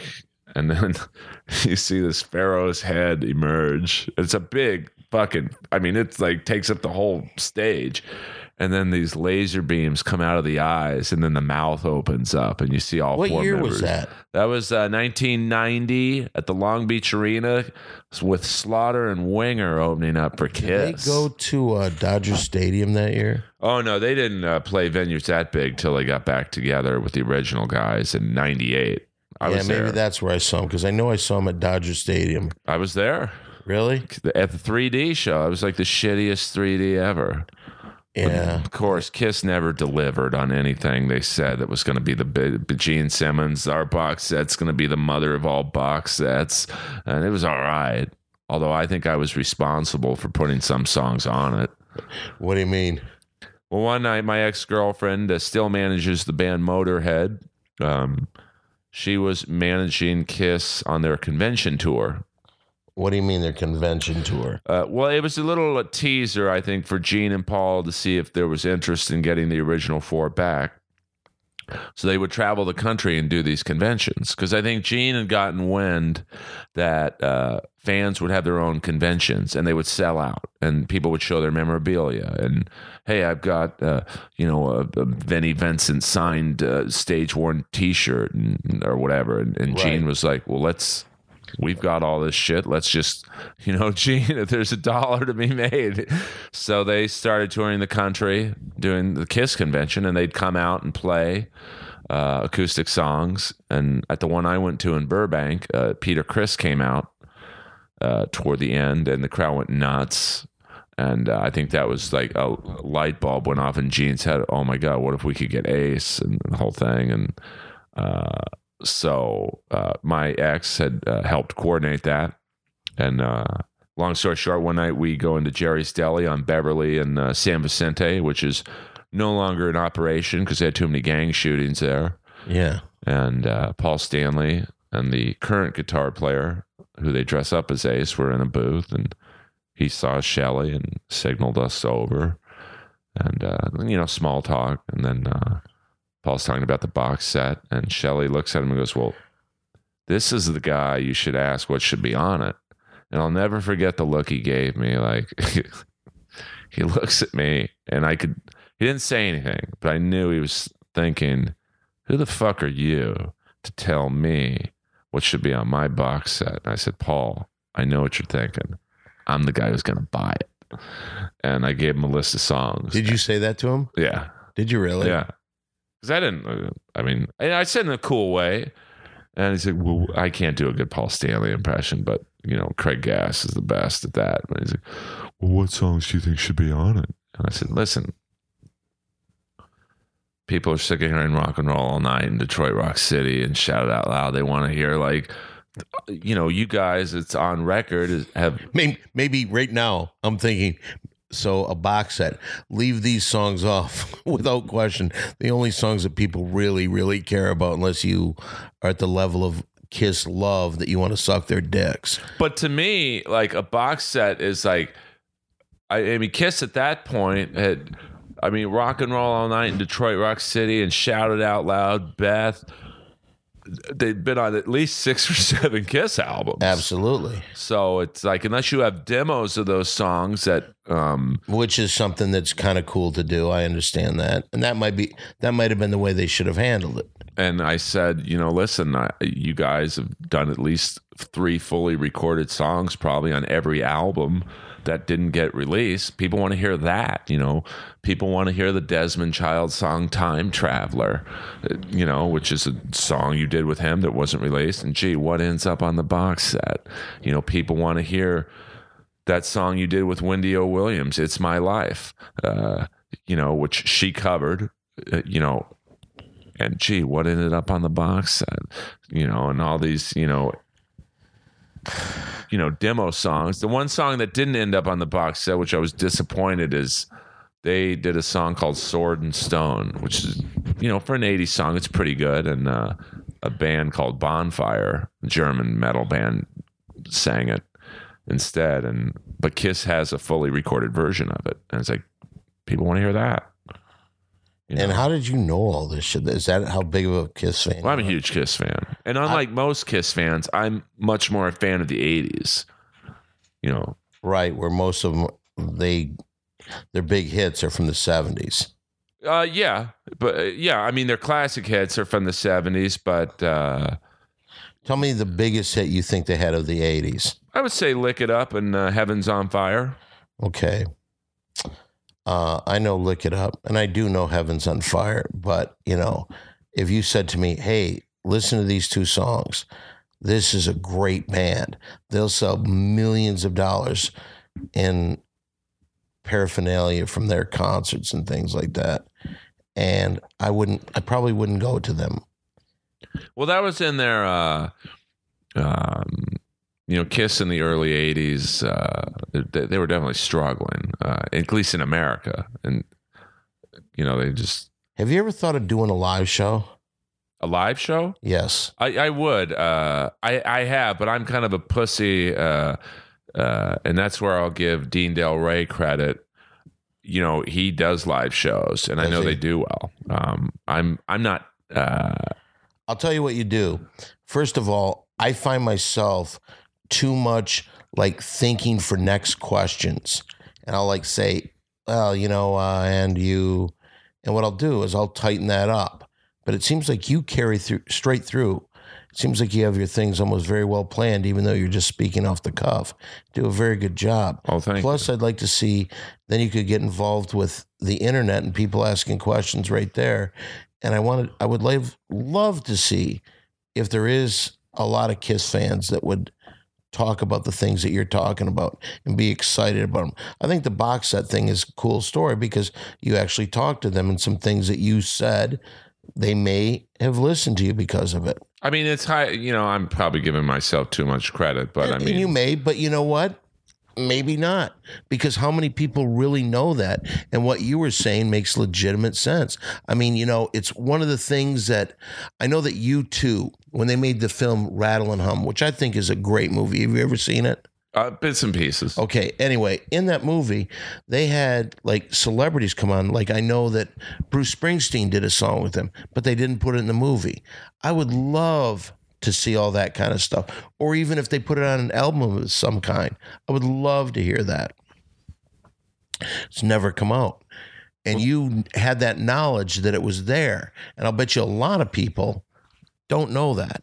Well, I mean, it's like assuming, uh, you know, you say to yourself, okay, well, who's Kiss marketing that particular box set to? Kiss fans. You know, right. It's not like they're trying to get people like Adam, uh, the Egan. Talent coordinator, and Nick Youssef to buy that. You know, who they, they aren't big Kiss fans. They're going after me. And I've already got Rock and Roll All Night, eight, literally seven, eight records. Uh, so. But you know what you do is you, I think that the good ones, like you said, to hear a cut of, you know, songs that you never heard before of the big hits, that's a good thing to put in there. But, you know, I think if you're doing like a, a box set, you want the biggest hits in there no matter what. But I think they have to be a different, like, there was one song, uh, I think God of Thunder, which is a big Kiss song. It's not a hit, but it's a big song. Uh, from the classic lineup, there's a version of Paul singing it instead of Gene. Put that on, you know, that, that'd be kind of cool to hear. Yeah, absolutely. You know, or, or, but you're that big of a fan. Put, you know, Gene singing a Paul song, I think, uh, Shandy, uh, which was, you know, I mean, I just can't pretend no more. I keep running out of lies. Loving you is killing me inside. You know what I'd love to do? If you were live right now, I would like to ask the fans, has anyone ever heard that song? Or is Earl the first time you heard anybody sing that? Oh, no, I was, you know, big, uh, you know, not hit, but you know, that, was, you, that was Kiss trying to sound like the Cars. Would you say that I have musical knowledge? Oh, by far and away, the mo like my, but your knowledge is, uh, uh, far superior to mine. And I, you know, people accuse me sometimes of being an ass kisser on this show, but my knowledge is for the most part, uh, strictly to a, uh, yeah. seven or eight year period. Right. Exactly. Yours is fifties to now. Right. And one of the things that I, what I'm actually thinking, I know Kiss very well. Like on my iPod, I have every song that Kiss even put out there. I don't have deep cuts, but I have every song that Kiss even tried to release, even in the eighties, that, you know, so I'm sure that I have that song in there, but that does not ring a bell at all right there for me. And I'm not like a complete idiot when it comes to their music. Oh, no. Uh, I mean, that was like the, I think it was the first single they released off of Unmasked. And the the big thing about that was in the video, it was Peter Criss' last uh, appearance in Kiss makeup. Really? Even though he didn't play on the album. Thank you, Anton Fig, you know, who also drummed on Dynasty, you know. Oh, uh, I okay. Peter Criss checked out pretty early. Was Dynasty, that was the one with I Was Made for Loving You. One? Yeah, that the, started the Desmond Child, Paul Stanley uh, collaboration. Really? So, because he co-wrote the song Kiss. Your they he wrote I Was Made for Loving You. He co-wrote it with Paul. So uh, I actually know that was that went to number twelve on the Billboard charts, I believe. It was. Uh, I well, see if I'm right. See if I'm right. I don't um, look up Wikipedia on Wikipedia on your computer. Look up Kiss. Wikipedia, and then go to uh I believe Kiss's biggest hit uh was uh and this is the funny thing, uh Michael Bolton uh co-wrote a song, Forever. Was that their biggest song? It might have yeah. been a, I think it was definitely a top ten song. Kiss uh, never had a lot of radio hits. You know, they were strictly a live uh go to Wikipedia. I'd like to see this. Uh Tell what us about the Ding Dong Show. Well, I, I, the one thing I don't like is dead air on this show. So while I'm typing, I can't do two no, things. No, no, no. I, I'm more. I was going to go a different route, but if you want me to, oh, talk did about go what route you were going? No, I was going to talk about music for a second, but I'd be more than happy to talk about the Ding Dong Show. I'm really surprised that we don't have more people that come to that damn thing. It's it's pretty packed most weeks. It's pretty packed, but it's not like other shows there, like. I, you know, I think part of it is because no waitress comes up during our show, but our our sales of alcohol are not that good. But we do have a lot of people. But I'll, that's one regret that I have. Why are people not coming to the Ding Dong Show more? Do you All right, have let me this? read this. Uh, I'll just read you the Wikipedia, and then we could delve okay. into it. Uh, I Was Made for Loving You is a song by American hard rock band Kiss, released on the seventy-nine album Dynasty. It was released as the A-side of the first single from the album. On the B-side was Hard Times. And let me see where it uh, doesn't... Uh, I wonder if the, that song played a lot in discos. Oh, yeah, it was huge. It was co-written by uh, Desmond Child and Vinnie Poncia. And the uh, who is Vinnie Poncia? It reached number eleven on the Billboard Hot one hundred. Number eleven. Wow. He was a producer who a lot of Kiss fans aren't fond of because he uh, worked on Dynasty and then Unmasked, which is seen as the beginning of Kiss's downfall. Um, and then The Elder, which uh, Kiss wrote a song with Lou Reed on. Really? Well, Kiss, uh, as you know, they've always followed the trends. They've never stayed to their roots, which is too bad, because if they would have, they probably would have ended up making more money. But uh you know, I mean, more money than Kiss.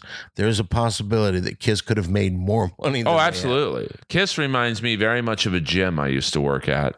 Uh it's probably the only day job I've ever had in my life, and uh to show you what this gym's uh mental capacity, I was actually the nighttime manager toward the end of my run there.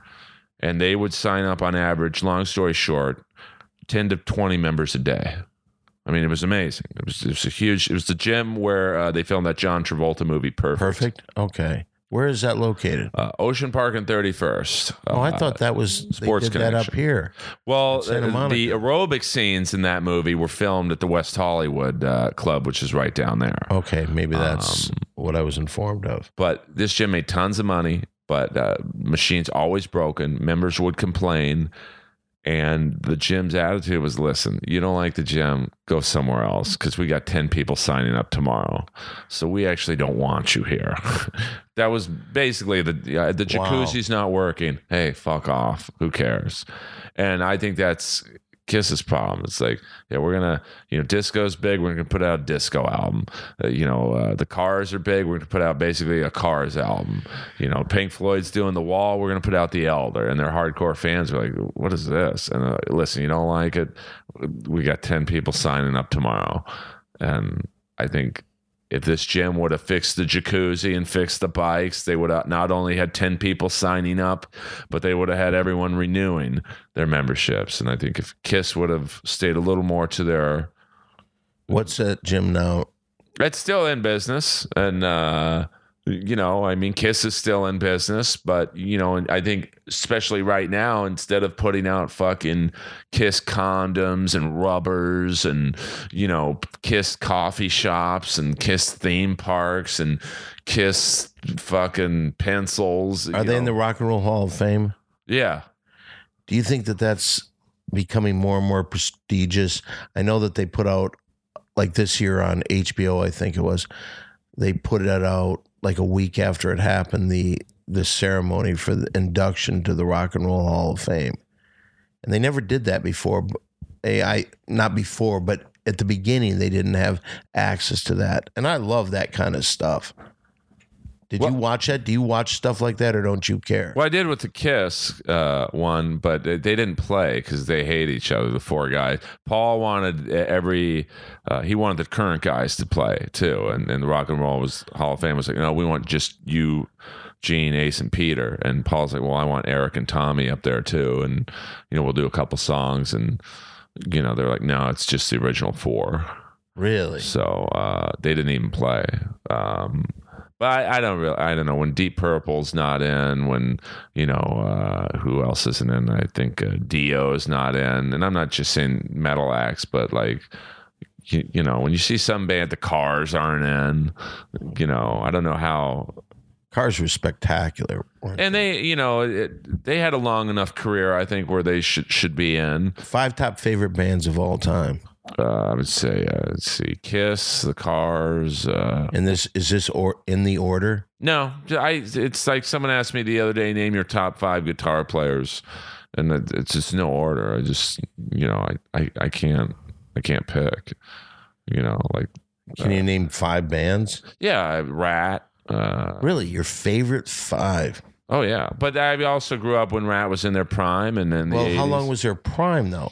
Um, they probably had like a three-year, like where they were like the biggest metal band, and uh, really from like eighty-four to eighty-six.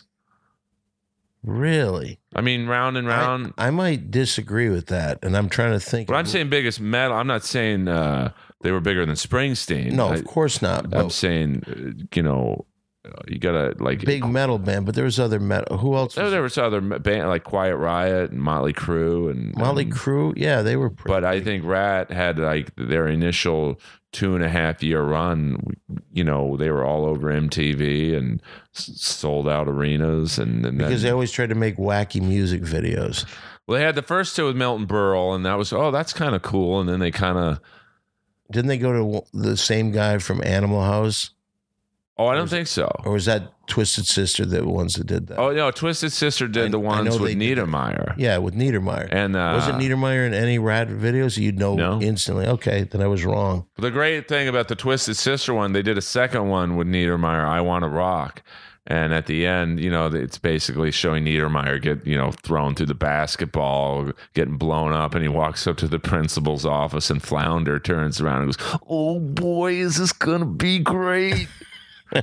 So, but then uh, th- what killed Twisted Sister was uh, they did a cover of Leader of the Pack, which Bobcat Goldthwait from Windy City Heat was in it. Yes. And uh, Luke Perry, I think it was his first acting gig, uh, if you want to call it an acting gig. And then that the video was so bad, and it was like, you know, Twisted. It was very Kiss. It was a very Kiss move. Like, here's this. You know, Twisted Sister was ten years in the New York club circuit, you know, basically Metallica-like. And uh, and then they made this video where it's like they're doing a fifties cover song. It was like, what is this? Well, it just, somebody always has a bad decision. The, uh, do you know the Billy Squier bad decision? What was that, real quick? I don't know it. Really? I know of the Rat bad decision. Okay, well, Billy Squier... was maybe the biggest guy in the world. He had yep. had that album come out and everything. Then he came out and he was wearing, in the music video, he was, it was at the oh, the, time of Flashdance. Right. And so that open neck sweatshirt was the thing. And he was wearing a pink open neck sweatshirt and his fans just hated it. Yeah. I mean, it's, I, and the video was really gay. Yeah. I, really, really, Pound, really He bad. was like humping the floor or something. And it's crazy. That one wrong decision can uh, literally kill your career. I would like to make mention, you mentioned Bobcat Goldthwait, who, you know, did direct Windy City Heat, and he did such a great job and was so unbelievably wonderful. What are you doing? Clicking your fingers? Uh, no, uh, applause. Oh, really? Okay. But he was such a great guy, and he was such a big star. And the thing that I found out about him that's maybe the coolest thing, Kurt Cobain fell in love with Bobcat Goldthwait, and Bobcat opened for Nirvana a lot. Oh, wow. Yes, he went on the road with Nirvana. So I just think that's just such a cool little thing for him. Uh, all right, here it is. Here's the question. Now, you've mentioned two.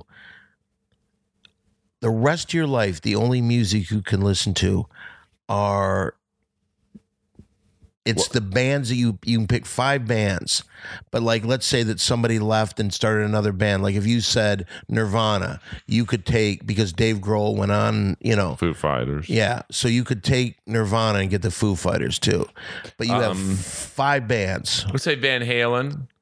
And you okay. could take, you know, the David Lee Roth spinoff right. band, which was great, and uh, Sammy Hagar. Uh, oh, you know, yeah. I forgot about that. Gary Cherone.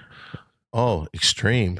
Um, Who, for my money, they did, when Queen had their big concert after Freddie Mercury died, I thought that Extreme, they did this thing where they played, what was their big song? More Than Words? More Than Words. Right. And it went into the song Love of My Life, or vice versa. It either went Love of My Life by Queen into More Than Words, or the other way around. But they were just spectacular. So, so you've got Van Halen, you've got Kiss. Rat. Rat. The Cars. The Cars. And then, uh, you know, I, like, I, oh boy, I did the fifth band. I mean, like, I love Bowling for Soup. Really? Because I like their sense of humor. Like, they don't take themselves seriously, but... But you're uh, listening to music. You're not seeing their sense of humor. Th- but uh, but I get, like, you know, they're, uh, they're almost like that band Steel Panther, who parodies the eighties. They're, right. They're, like, parodying... parodying uh, I, I like bands with a sense of humor. That, like, you don't go to a Bowling for Soup concert and walk out going, what were they singing about? Yeah. You know, you just have, I like fun bands. It's like, I like fun movies. So Boston, I like, you know, if I had to pick a, like a, a, a fifth band, I, I like really? Boston. Wow. I like more the voice, uh, Brad Delp. You know, uh, have you ever met my friend, uh, he knows him very well. Oh, Jeff Myro. Yeah, Jeff Myro. And he actually has a song with Brad Delp that he recorded. He wrote it, and Brad Delp recorded it for him. Yeah, it's really good. I you ha- you've heard it? it? Yeah, I've had it. He gave yeah. me a... So... Uh, that's kind of cool. So I always... I, I don't think that many people even know who Brad Delp is. If somebody, you, Yeah, and it really is, because he was great. If you think that Tom Scholz guy... did everything, played everything. The only thing he couldn't do, and he brought Brad Delp in to do that part. I actually, uh, right behind me is two autographed drumsticks uh, that uh, Jeff got me from Sib, the drummer. I got a, I got some stuff from Sib too. Sibby. That that Jeff, he really knows how to market himself. um. So, but uh, Rat's bad decision was they could have been on the Top Gun soundtrack. But they, but did that do something for those bands? I know there's a few songs. Berlin, I think, probably still tours today off of that one song that became right. such a hit. Uh, I mean, I'm not saying they would have been away. Uh, right. Well, Led well, Zeppelin, but no, no, no. But but on that, they had a big song. It was good for them. And if Rat would have been in there, would they have had one of the songs that was like a hit? I, I think Danger Zone by Kenny Loggins was the huge... Well, actually, because the the Berlin song was a number one song, too. And they would have made money from the album, but was it clearly their biggest mistake? Well, it was a song called Body Talk, which is very high energy. I, they would have put it in one of the flight sequences. Really? So, uh, instead, they did Eddie Murphy's The Golden Child. Oh, really? Which, you know, kind of bombed out. Yeah. Uh, but you big... never know. I mean, Eddie Murphy's the biggest star in the world at that time, or one of them. Yeah. Uh, and that was a big mistake for him, because yeah. in every movie before, he was playing off somebody that was great. forty-eight hours, Nick Nolte, uh, Beverly Hills Cop. There was funny all around. He wasn't the only funny thing. I remember even Damon Wayans had funny in there. You walked yeah. out of that theater, and most people, Damon Wayans was in that? But go back and watch Beverly Hills Cop and you'll see him. Then he thought, okay, now I'm a superstar. Now I will go on. I will be the entire movie. And it just didn't work for some reason. So, and you know, so, you know, Kiss has probably made many bad decisions that we're not aware of, but I'm sure, you know. Uh, okay. So those are your five, huh? My five. You know, Billy Idol. I actually, I'd like to sneak in Billy Idol in okay, there. That's six. Who do you throw out? Uh, well, probably Bowling for Soup, and then well, uh, you th- well, you were at four before Bowling for Soup. That's, I thought uh, you replaced it for with Boston. Then I'd have to replace Boston with Billy Idol. I like him. Uh, or I, I, I think Billy Idol is Billy Idol and Steve Stevens. Yeah, absolutely. So uh, you know, it was kind of cool when you say that, because I still think the energy of the guitar solo in uh, Rebel Yell Rebel Yell is just a great moment for rock and roll. And when they were on Kimmel, there's Steve Stevens. And I'm literally as far as away from you as I was from Steve Stevens that night. And it was funny because he, I was, at one point was sitting up on the stage beside everybody, and there was a girl, thin as a rail, huge breasts, looked pretty weather beaten. And guess what? Steve Stevens' girlfriend. Well, she's uh, actually going to be responsible for getting him on this podcast. Really? I think that's his wife, Josie Stevens. Good. Well, I hopefully he wasn't with another. No, no, I think it was her. Yeah. Uh, so wow. I, I reached out to her on Twitter and recently and said, hey, you know, I know, uh, you know, do you think Steve would ever come on my podcast in West Hollywood? Because I believe he lives around here. And uh, she's like, yeah, he'll do it. Uh, they're in, really? They're Fan- in Europe. See, that's the crazy thing. You're lucky as hell. I don't even know who to ask. Well, I just took a shot. I mean, you know, you've uh, taken a lot of shots, and you've got, you know, to get Bobby Brown on there, to get Stephen Percy. He was on here, right? Well, it took me four months to get him. But yeah, God, well, but he was finally, great, though. You finally got him. But like Steve Stevens is like someone you just associate with Billy Idol, but like his career in the music industry is that goes way beyond that. Like, and didn't he do a solo song? He uh, did a solo album. The, uh, uh, no, no, no, the song on uh, we were talking about. Well, Michael Jackson's. Uh, he did the solo on uh, Dirty Diana. Right, but he also we were talking about Top Gun. Top Gun. He was in there. He did the best instrumental. Uh, him and uh, Fal- Fal- uh, Harold Faltermeyer did yeah. a. Uh, Great uh, instrumental, and uh, you know, it's the part where Tom Cruise throws the uh, the uh, dog tags in the ocean, and then the guitar hits. It is so funny how you know just certain things, and you have every detail of that. And they did a great video. I mean, the videos they made back then, I mean, on, on this video alone must have cost a million dollars. Just they rented out this huge hangar. They've got all these fighter pilot jets, and Steve Stevens is in various outfits. And just, you could tell this video cost someone a lot of money, but it was a big hit. So, it, you know, that music industry, I don't know if I've ever said, told this story to you. Uh, tell me if I have. I ever told you the, the Huey Lewis Ghostbusters story? Well, tell it to the fans. You have, but I think the fans uh, who haven't heard it would no, find it interesting. No, I've said it on this so- show before. No, no, I don't think you have. Okay. Uh, it's kind of an interesting thing at the time, and I was very lucky to be kind of like a fly on the wall. Jimmy had an after-show dinner, and Huey Lewis was there. And what was wonderful about it is he starts telling stories about the We Are the World session. I mean, how cool is that? But then he talk, talked about the, the Ghostbusters story, and they came to him, they approached him. He had just done the uh, Back to the Future, where he played, he was an actor, but he also did the music for that, and he had done some other stuff. And they approached him about doing the theme song for Ghostbusters. And he said, no, I'm a little bit busy. So what they did, Ray Parker Junior came in and did Ghostbusters, which was basically, I think it was, Uh, the exact music to I Want a New Drug. So he went out there. They took it from him. He sued them. He won like million, a few million dollars. But if you look at the song Ghostbusters, what that did for that movie, because that might have been the, the peak of power of M T V. And that song was on M T V all the time. And it, it was just a video that people loved. And I'm sure it sold tickets. At least it got out there. So the movie company, uh, you won't do it, then we'll just take your music. Well, welcome to Hollywood, Huey. I think he's done all right, though. And Ray Parker. Ray Parker Junior Ray Parker Junior I don't want people to be confused with you're saying that about his father. Dave Parker? No, the Ray Cobra? Parker Senior Oh, well, you know, I've yeah, never you been... just said Ray Parker, and I didn't want the confusion to last in there. I play loose with the facts on this podcast. Do you? Which is what's really uh, on the wrestling podcast with Piper. The fans get all over me when I get a fact wrong. Oh, really? And I do sometimes. You know, I get caught up in being in a room with one of my favorite wrestlers of all time. Is it so cool as can be doing that? I mean, it's a lot of work just because, you know, this podcast takes a lot of work. You know, I'm not on a network, so I I, I produce it, edit it. You do know. You edit it?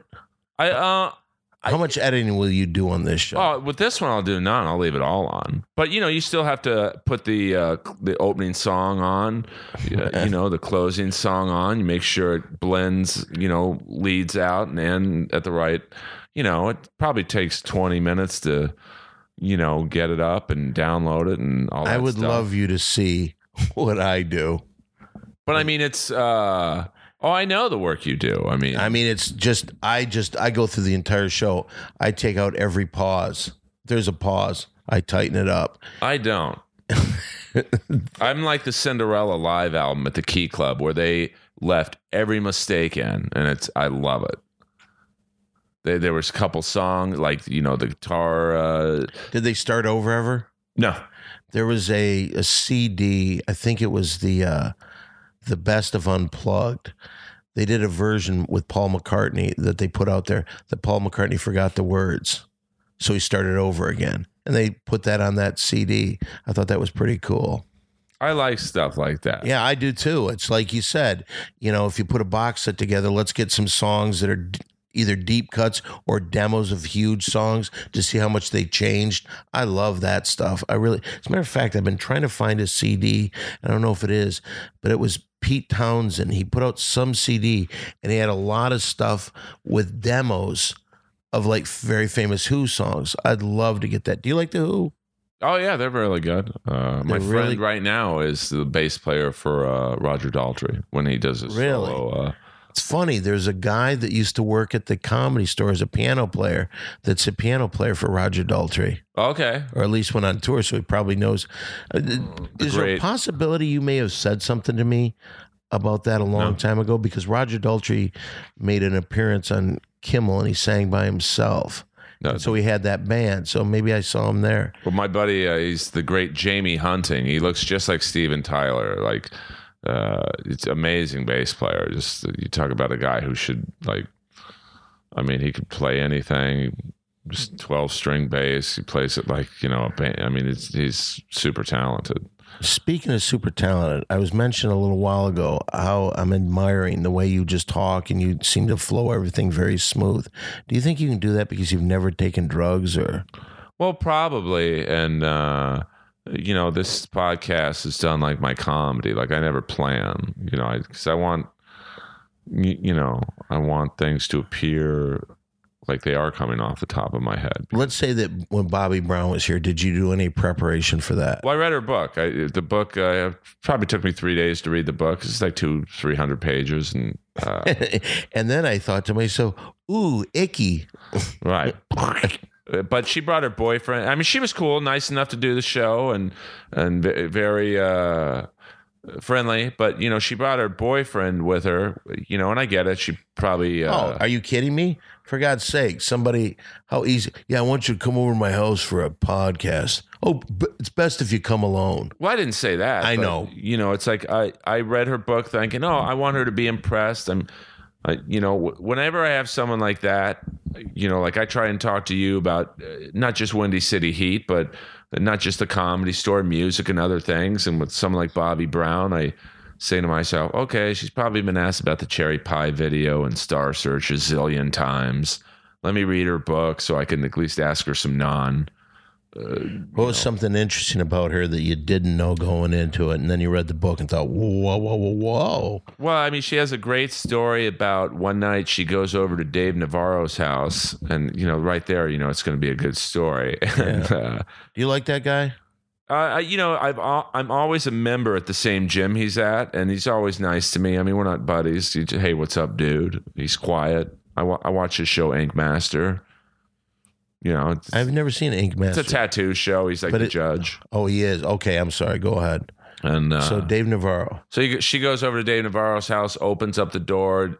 Dave Navarro's fucking her best friend at the time, who she didn't know they were together. I guess he comes or whatever, kicks her out.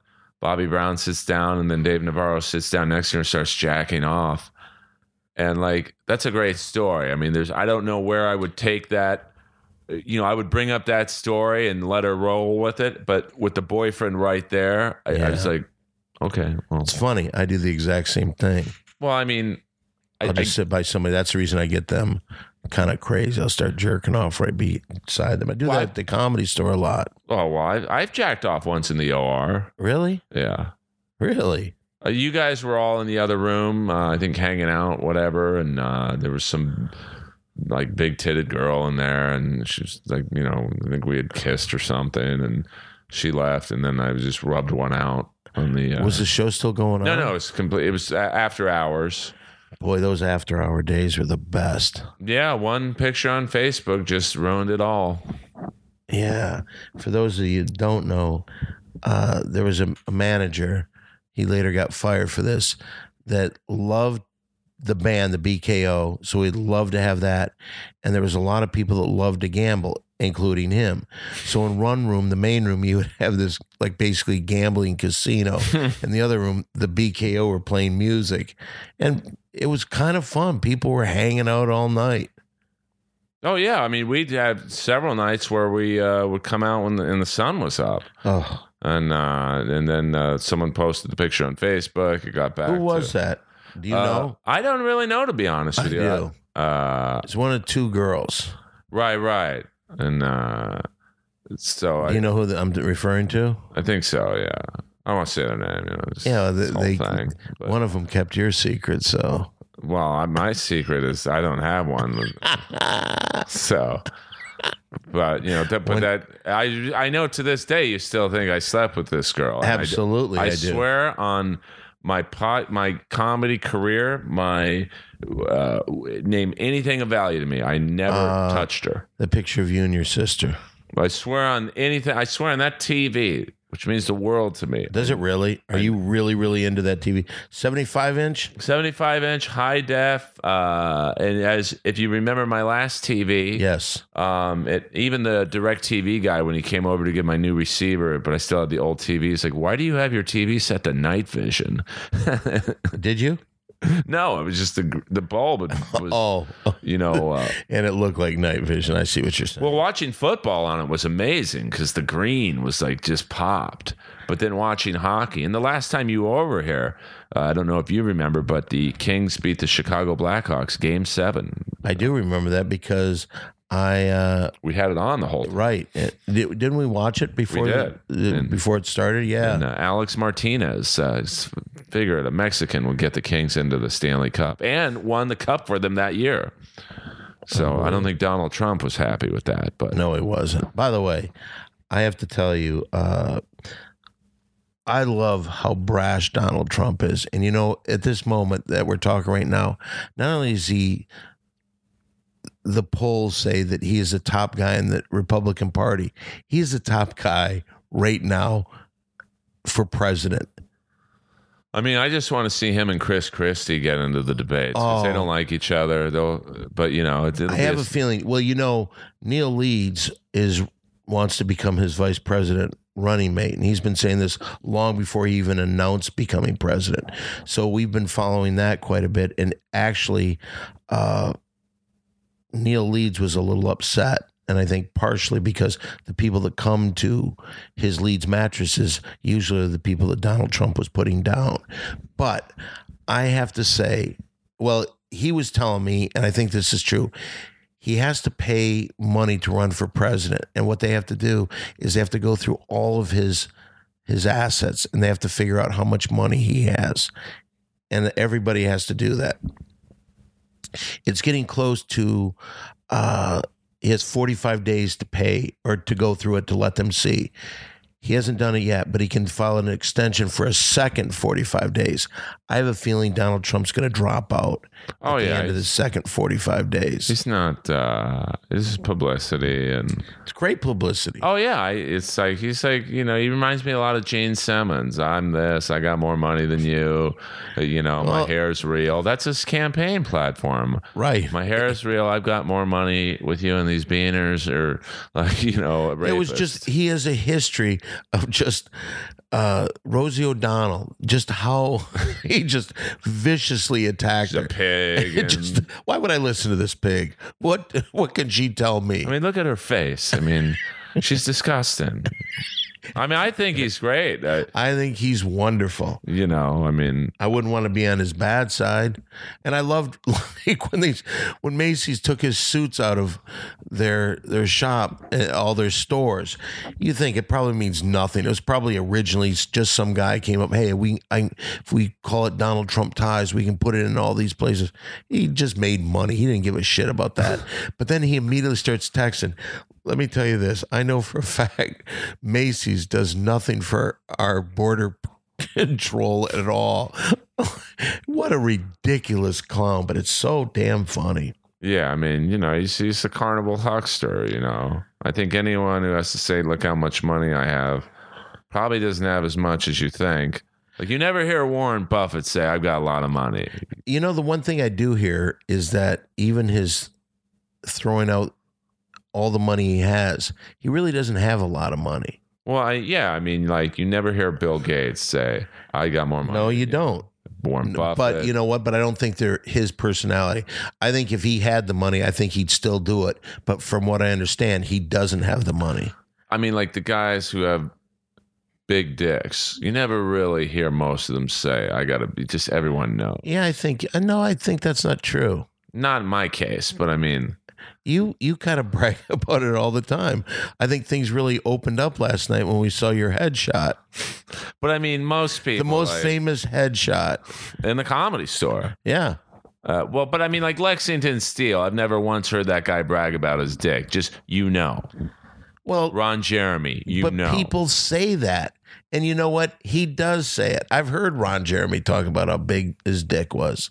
But, I mean, you know, I, I, I guess my point is, like, if you got a lot of money, most of the times you got a big dick, you get a lot of pussy. The good ones don't brag about it, you know. Like Gene Simmons, I'm sure he sleeps with a lot of girls. I'm sure he does. But I, I bet you it's not nearly as as many as he says. You know, Kiss, you know, like Kiss record sales, you know, his big thing was the solo albums all sold platinum, which, you know, on the same day they were released. Right. And, you know, it was kind of true, but not true because they shipped platinum. Right. They shipped platinum because they thought, and then there were so many of those albums that turned into the cutout bins. But so, you know, I think, I don't know, I just find that. You know, the funniest comics, and to me, you know, you never hear Mark Maron say, I'm a funny comic. You just people, that's a funny comic. You know, you never, you know, I think if you have to brag, you're hiding something. I see that you have Mark Maron's book right over there. Are you a big fan of his? Uh, I, I'm a fan. I, I don't know if I, I, I'm not like a super fan, but he's, you know, I admire him because uh, he's a comic to me who made it when he was a little older. Uh, you know, and I like the fact that when he started his podcast, his manager at the time said, don't do it. There's no money in podcasting. No. So he's like someone I look up to and go, and I, I don't put myself on his level, but you know, I know what you mean. I know exactly what you're saying. He's someone who go, oh, you can make it when you're not the new, you know, fresh face. Yeah, absolutely. And you know what? He went through a lot of shit. And, you know, he's someone you started with at the Comedy Store. Absolutely. And, you know, so. I remember when he came there. I, I wish I could find this picture. I remember myself and another guy, we just laid on each other. And we took this picture where we're just, I'm on the bottom. And, you know, it just goes up and there's Mark Maron. I wish I could find a lot of those pictures. Weren't you on his uh, What the Fuck podcast? Yes, I was. That's a big deal. I mean, that's is like, it really? To me, it is. Like, you know, it's pretty neat. I mean, yeah. I, I mean, a lot of people heard it. A lot of people approached me about it after. I mean, so I guess that's cool because that's what you're trying to do. I don't know if I picked up like Twitter fans. He isn't the type of guy that you're sitting there and he's like, well, let's see, what can I help you promote? I don't think he gives a shit about that. He's just doing a story. But you know what? Fine. You get it. You get your Twitter name mentioned out there and boom, you know, if somebody picks up on it, they pick up on it because I think that's what this whole game is. Get it as many Twitter followers as you can. Oh, yeah. I mean, you know, I know when, uh, you know, Jeff Ross or Rob Schneider or like uh, the Iron Sheik retweeted one of my stand up links. It got like thousands of views and like literally, you know, an hour. Really? You know, Stephen Piercy, uh, you know, he's got like thirty thousand fans on Twitter. He said, here's a link to a podcast I just did. It got like literally five hundred views in like one minute. Really? Which is a lot for me. I Absolutely. Mean, it's a lot for anybody. But I mean, to someone like Rogan who gets like fifty thousand downloads a week. It's, it's, it's just, it's it's unbelievable. You you see that entire world. You see the red band taking these shows that like, wow, and they're getting three times the numbers I get. Well, it's just, you know, you get like Hinchcliffe and Del Rey went on the Rogan show and they, you know, they got, you know, big bumps in their, uh, you know, uh, numbers. And, uh, you know, I don't know Joe well enough to get on, but, you know, I do buy his uh, supplements from his company, though. Do you really? He's got, well, they're not traditional supplements like amino acids and uh, he they're more like uh, mind uh Is they uh, like from that movie type of mind control? Well, not mind. They're like uh, it's called Onnit, O N N I T, nutrition, and they uh, it's more the receptors in your brain that control your feelings. And I do notice a difference. Really? I mean, I'm not like you know, uh, they're they're not a a cure for like depression, but like they, uh, I think they give you more good feelings.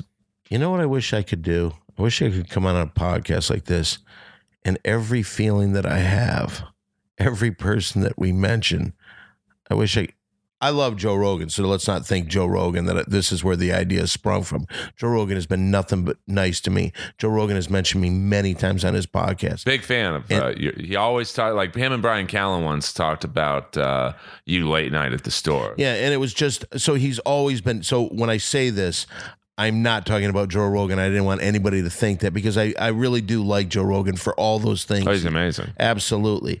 But I wish that the, I could just sit here and with you because I know you so well and I know the bullshit that goes up and names that are mentioned and talk about every person. But I mean, I, I when, when I bring up like uh, Tony and, and Del Rey, uh, you know, they are... you know, they had their own podcasts and, you know, I'm, I don't know how they were doing, but uh, my point is they went on Rogan's thing and then just thousands of fans went to their, you know, went to their thing. Oh, absolutely. Well, so, the, the Joe Rogan world has Duncan, Ari, Duncan, Ari, uh, Sam Tripoli, all those guys just benefit. Even Jason Tebow, all those guys just went to another level because they were part of that world. And even the, uh, the M M A fighter, uh, Brendan Schaub, you know, he's like right. a, basically, a, I don't know if he's a co-host, but he's, he's on Rogan, you know, his, even though he's popular in the U F C world, his uh, profile is raised big time by Rogan's. Uh, it's just unbelievable. Yeah. And the great thing, and I actually was saying this to Joe recently, what a life he has set for himself. Oh, what he does, a great. He, he can try, his name is big enough. He's almost at the point of Mark Maron as far as like being able to do shows that people are impressed with. To get on his show is a special little thing. Oh, it, yeah. It helps anybody's career. So people want to do a show because people will hear that. So he's got that, but beyond that, he can go out, he can say, I'm going to be in Tulsa, Oklahoma on this date. Within hours, that place sells out. Or even he, like uh, this weekend, especially when there's a big U F C card, which this weekend there's a huge one. Right. In Vegas, he can do a theater show on Friday, sold out, you know, and then Vegas, you know, uh, Saturday. It's just, it's just it, he doesn't need anyone in his life. He can make a living one hundred percent with nobody helping him out. But because he's an actor, he can also, if he wants to, he can act. If somebody says something to him and they know he's still there because they know his podcast and they know him from U F C. Yeah, I mean, that's what it's I'm just striving for. Really? Well, I mean, I not to necessarily be as big as Rogan or Marin, but like, you know, going back to what Schneider said, just, you know, maybe Inappropriate Earl, uh, you know, maybe, I don't know, Spike T V says, hey, we like the way you interview and we like that you don't necessarily go after like mainstream guests. You're going after, uh, you know, like these almost bizarre type guests from twenty years ago. Like that could be an interesting hook for a late night, not late night talk show, but like, I don't know, something uh, that, you know, could help me uh, get bigger numbers. Oh, absolutely. And but, you know, Chris D'Elia said he would come on. So I, I would get someone like him on because, you know. Uh, Do you know him well? I, I would say we're very good acquaintances. I mean, I don't know if he would consider me a friend, but uh, he's always, I knew him when he was just start, you know, before he blew up. So nice guy. In the world, is he blown up really big? Is he really a big star now? I think he is. Is he? I mean, you, you, I, I don't know. I'm, I'm the show he's on. Is it popular? Oh yeah, it's very just bringing it back for a third season. I mean, this is the second show in a row where he's been in billboards all over the country. Um, you know, so he's because uh, he can act. That's you know, I think that's a lot of problems that comics fall yeah, into. They can't act. Like you know, I don't know Dan Cook at all, but I mean, I think he obviously was the biggest guy in the world for a while, and I don't know necessarily he he could act. I'll tell you this: he did a pretty darn good job in the movie Windy City Heat. Oh yeah, that might have been his best role. You know, he actually said one time he gets people to talk about that more than any other thing he's shot. Well, it's a classic. He beat out Napoleon Dynamite. Yeah, well, I'll tell you one thing.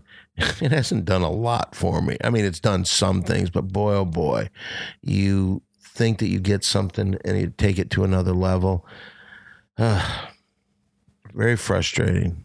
Yeah, well, it's a wacky business, man. It's... Well, but you know what? The only time you're officially out is when you quit. Yeah. And I don't think I have quit in me. I'm too dumb to quit. Yeah. What else? What else are you gonna do? Yeah. I mean, what, where else can you like make fifteen dollars an hour and and live. Not even an hour but and like live fifteen minutes? It's a pretty good ratio, dollar a minute. You know, and get uh, not really when you think about. Well, I mean, that'd be sixty dollars an hour. That'd be a pretty good gig. You know, if you oh yeah okay prorate it. You know, well, if you said a dollar a minute. Well, basically fifteen minutes, fifteen dollars. Okay, all right. And all right. Then unless you're in the main room on the weekend, then you I got one main room check. I was like, oh wow, man, this is pretty good. Yeah. So they don't put me in the main room at all anymore. Well, that's because you're an O R staple.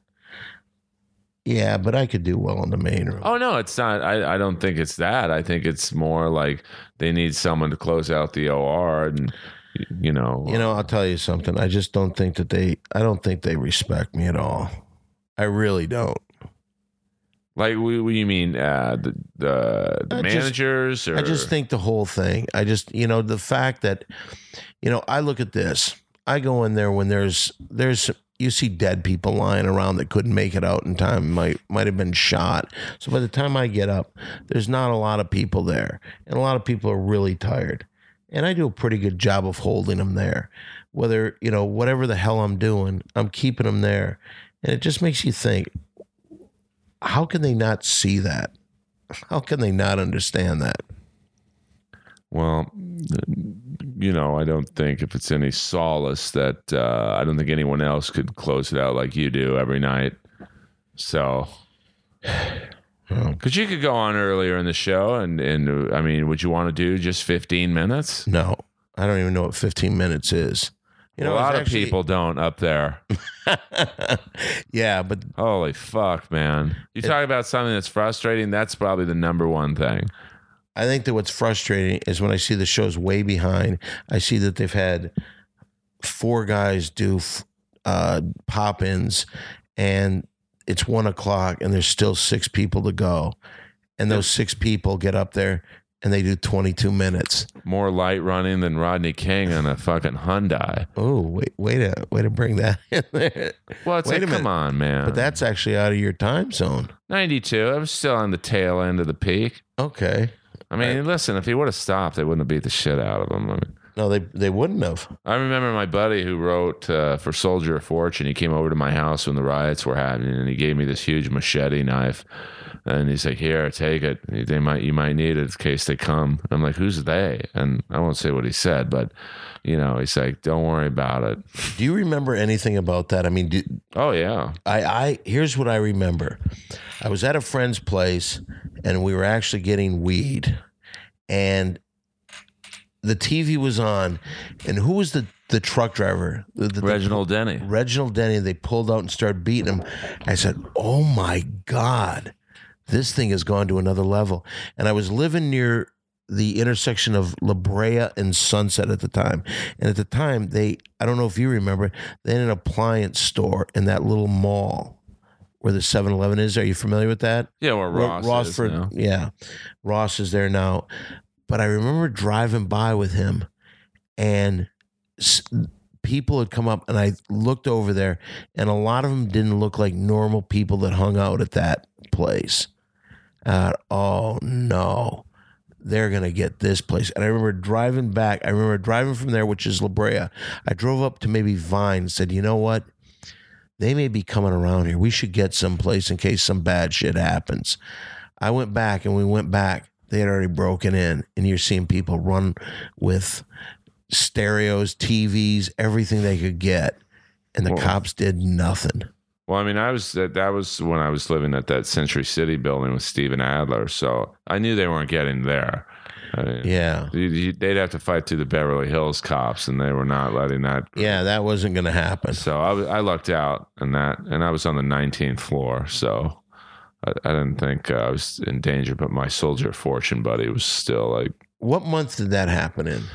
Uh, you know, I don't remember, to be honest with you. I want to say June. Yeah, some, because summer. I remember the one thing that they said is they said, "You watch what will happen.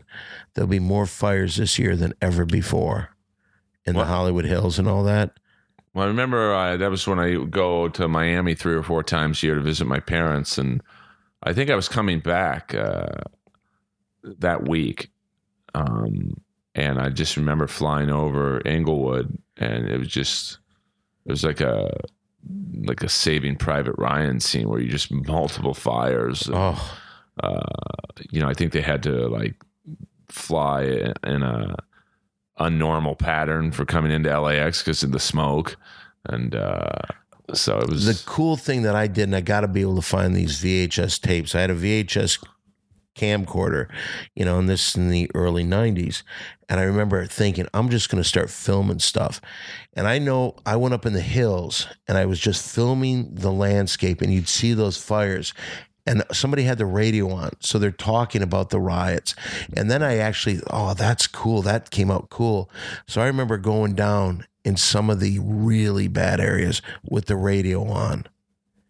And just driving around there, filming it by myself in my car. I'm lucky I didn't get my ass kicked through that. You were in the V F W area. Yeah. Very few whites. See, I don't, to me, again, there's one race, and that's the human race. I don't see it that way. Well, this reminds me of a story that you kind of have something to do with. Is Good, I, I like uh, went to Westwood around that same time and bought Paul Mooney's album, Race. And I hadn't known a lot about Paul Mooney. And I, I remember, and this shows you how crazy I am. I was like, I remember being in the record store. I'm like, oh my God, that's that's the guy who played Sam Cooke in the Buddy Holly story.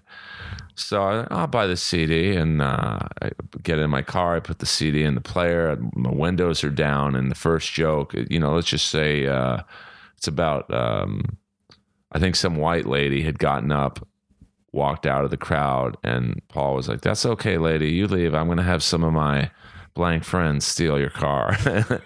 And the cops pull up right next to me, and they both looked at me like, "What are you doing listening to this this loud?" And uh, you were on the cover of that album. I certainly was.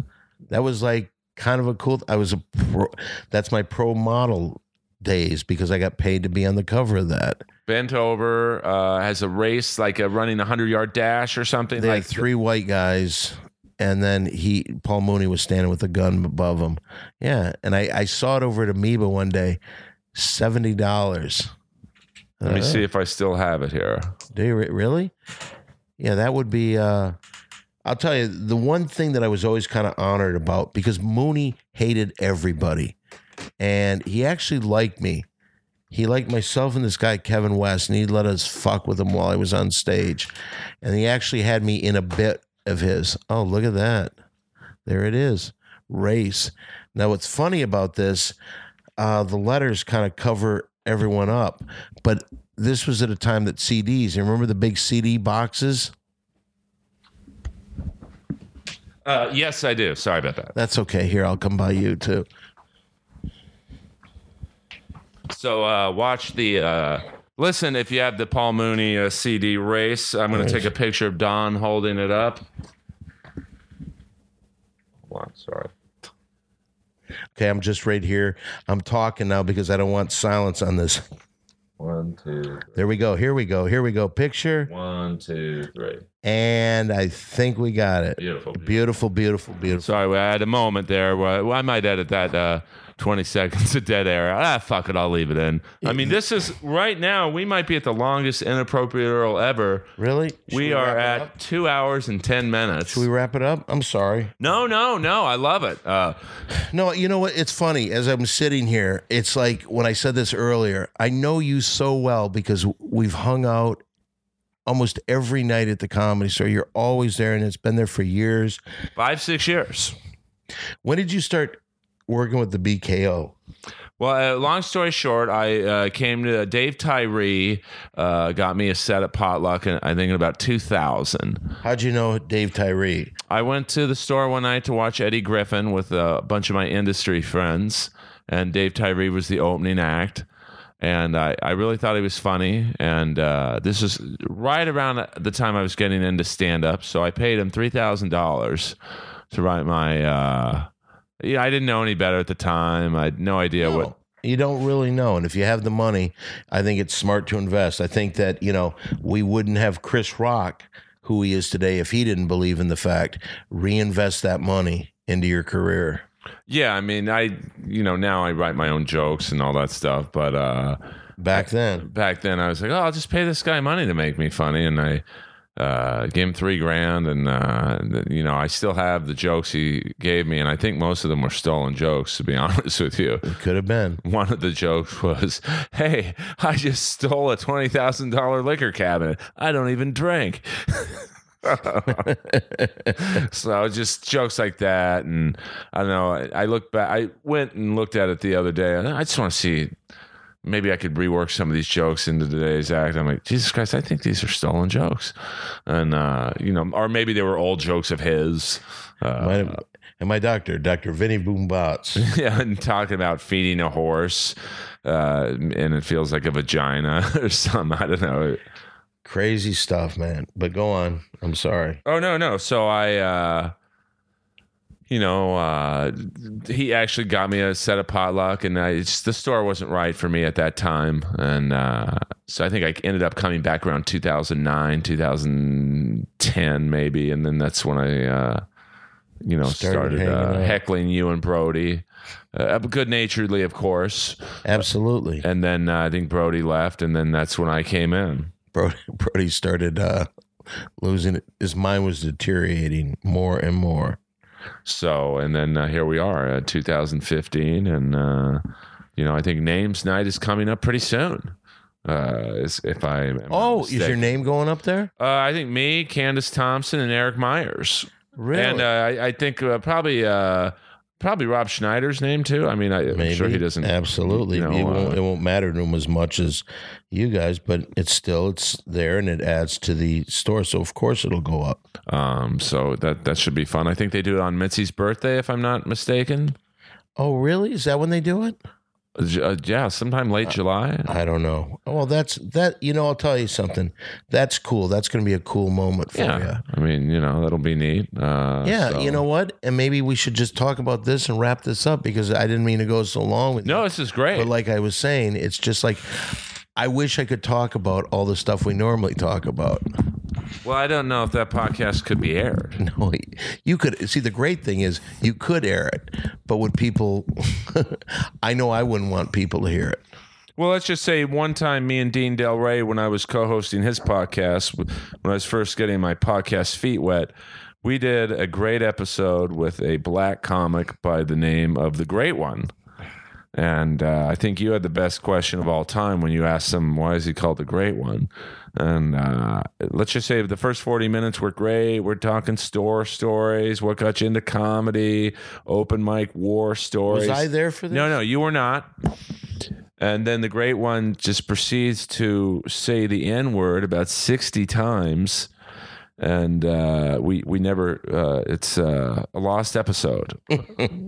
Let's just say that. I've had two people say the N-word on this podcast. I don't, you know. Uh, trying to get me to say it. It's no, no, I don't. I don't believe in that word. Uh, although, uh, you know, it's a horrible word, and uh, I will never say it. But. Well, you know what? It's interesting. On this day, as we wrap this up today, we can think of this: what does the future hold? What does the future hold for you, me, and let's say in a year and a half, will Donald Trump be our new president? Right now, he leads the polls. I mean, I don't think he will be. I think, like you said, this is just, uh, you know, uh, get my face out there. You know, I, I mean, he doesn't need the money. So, you know, he's not spending a do- I, I think they literally said he has not spent a dollar on the campaign. Because everybody wants to hear what he has to say. So uh, he's such a great quoter. I think he's an attention whore, and, and nothing's wrong with that. I guess you and I are too. Absolutely. But, uh, I, I don't.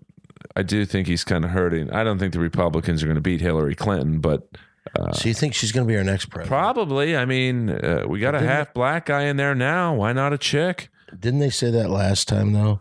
Well, I don't think the there's last a election. Didn't they say that Hillary was going to win?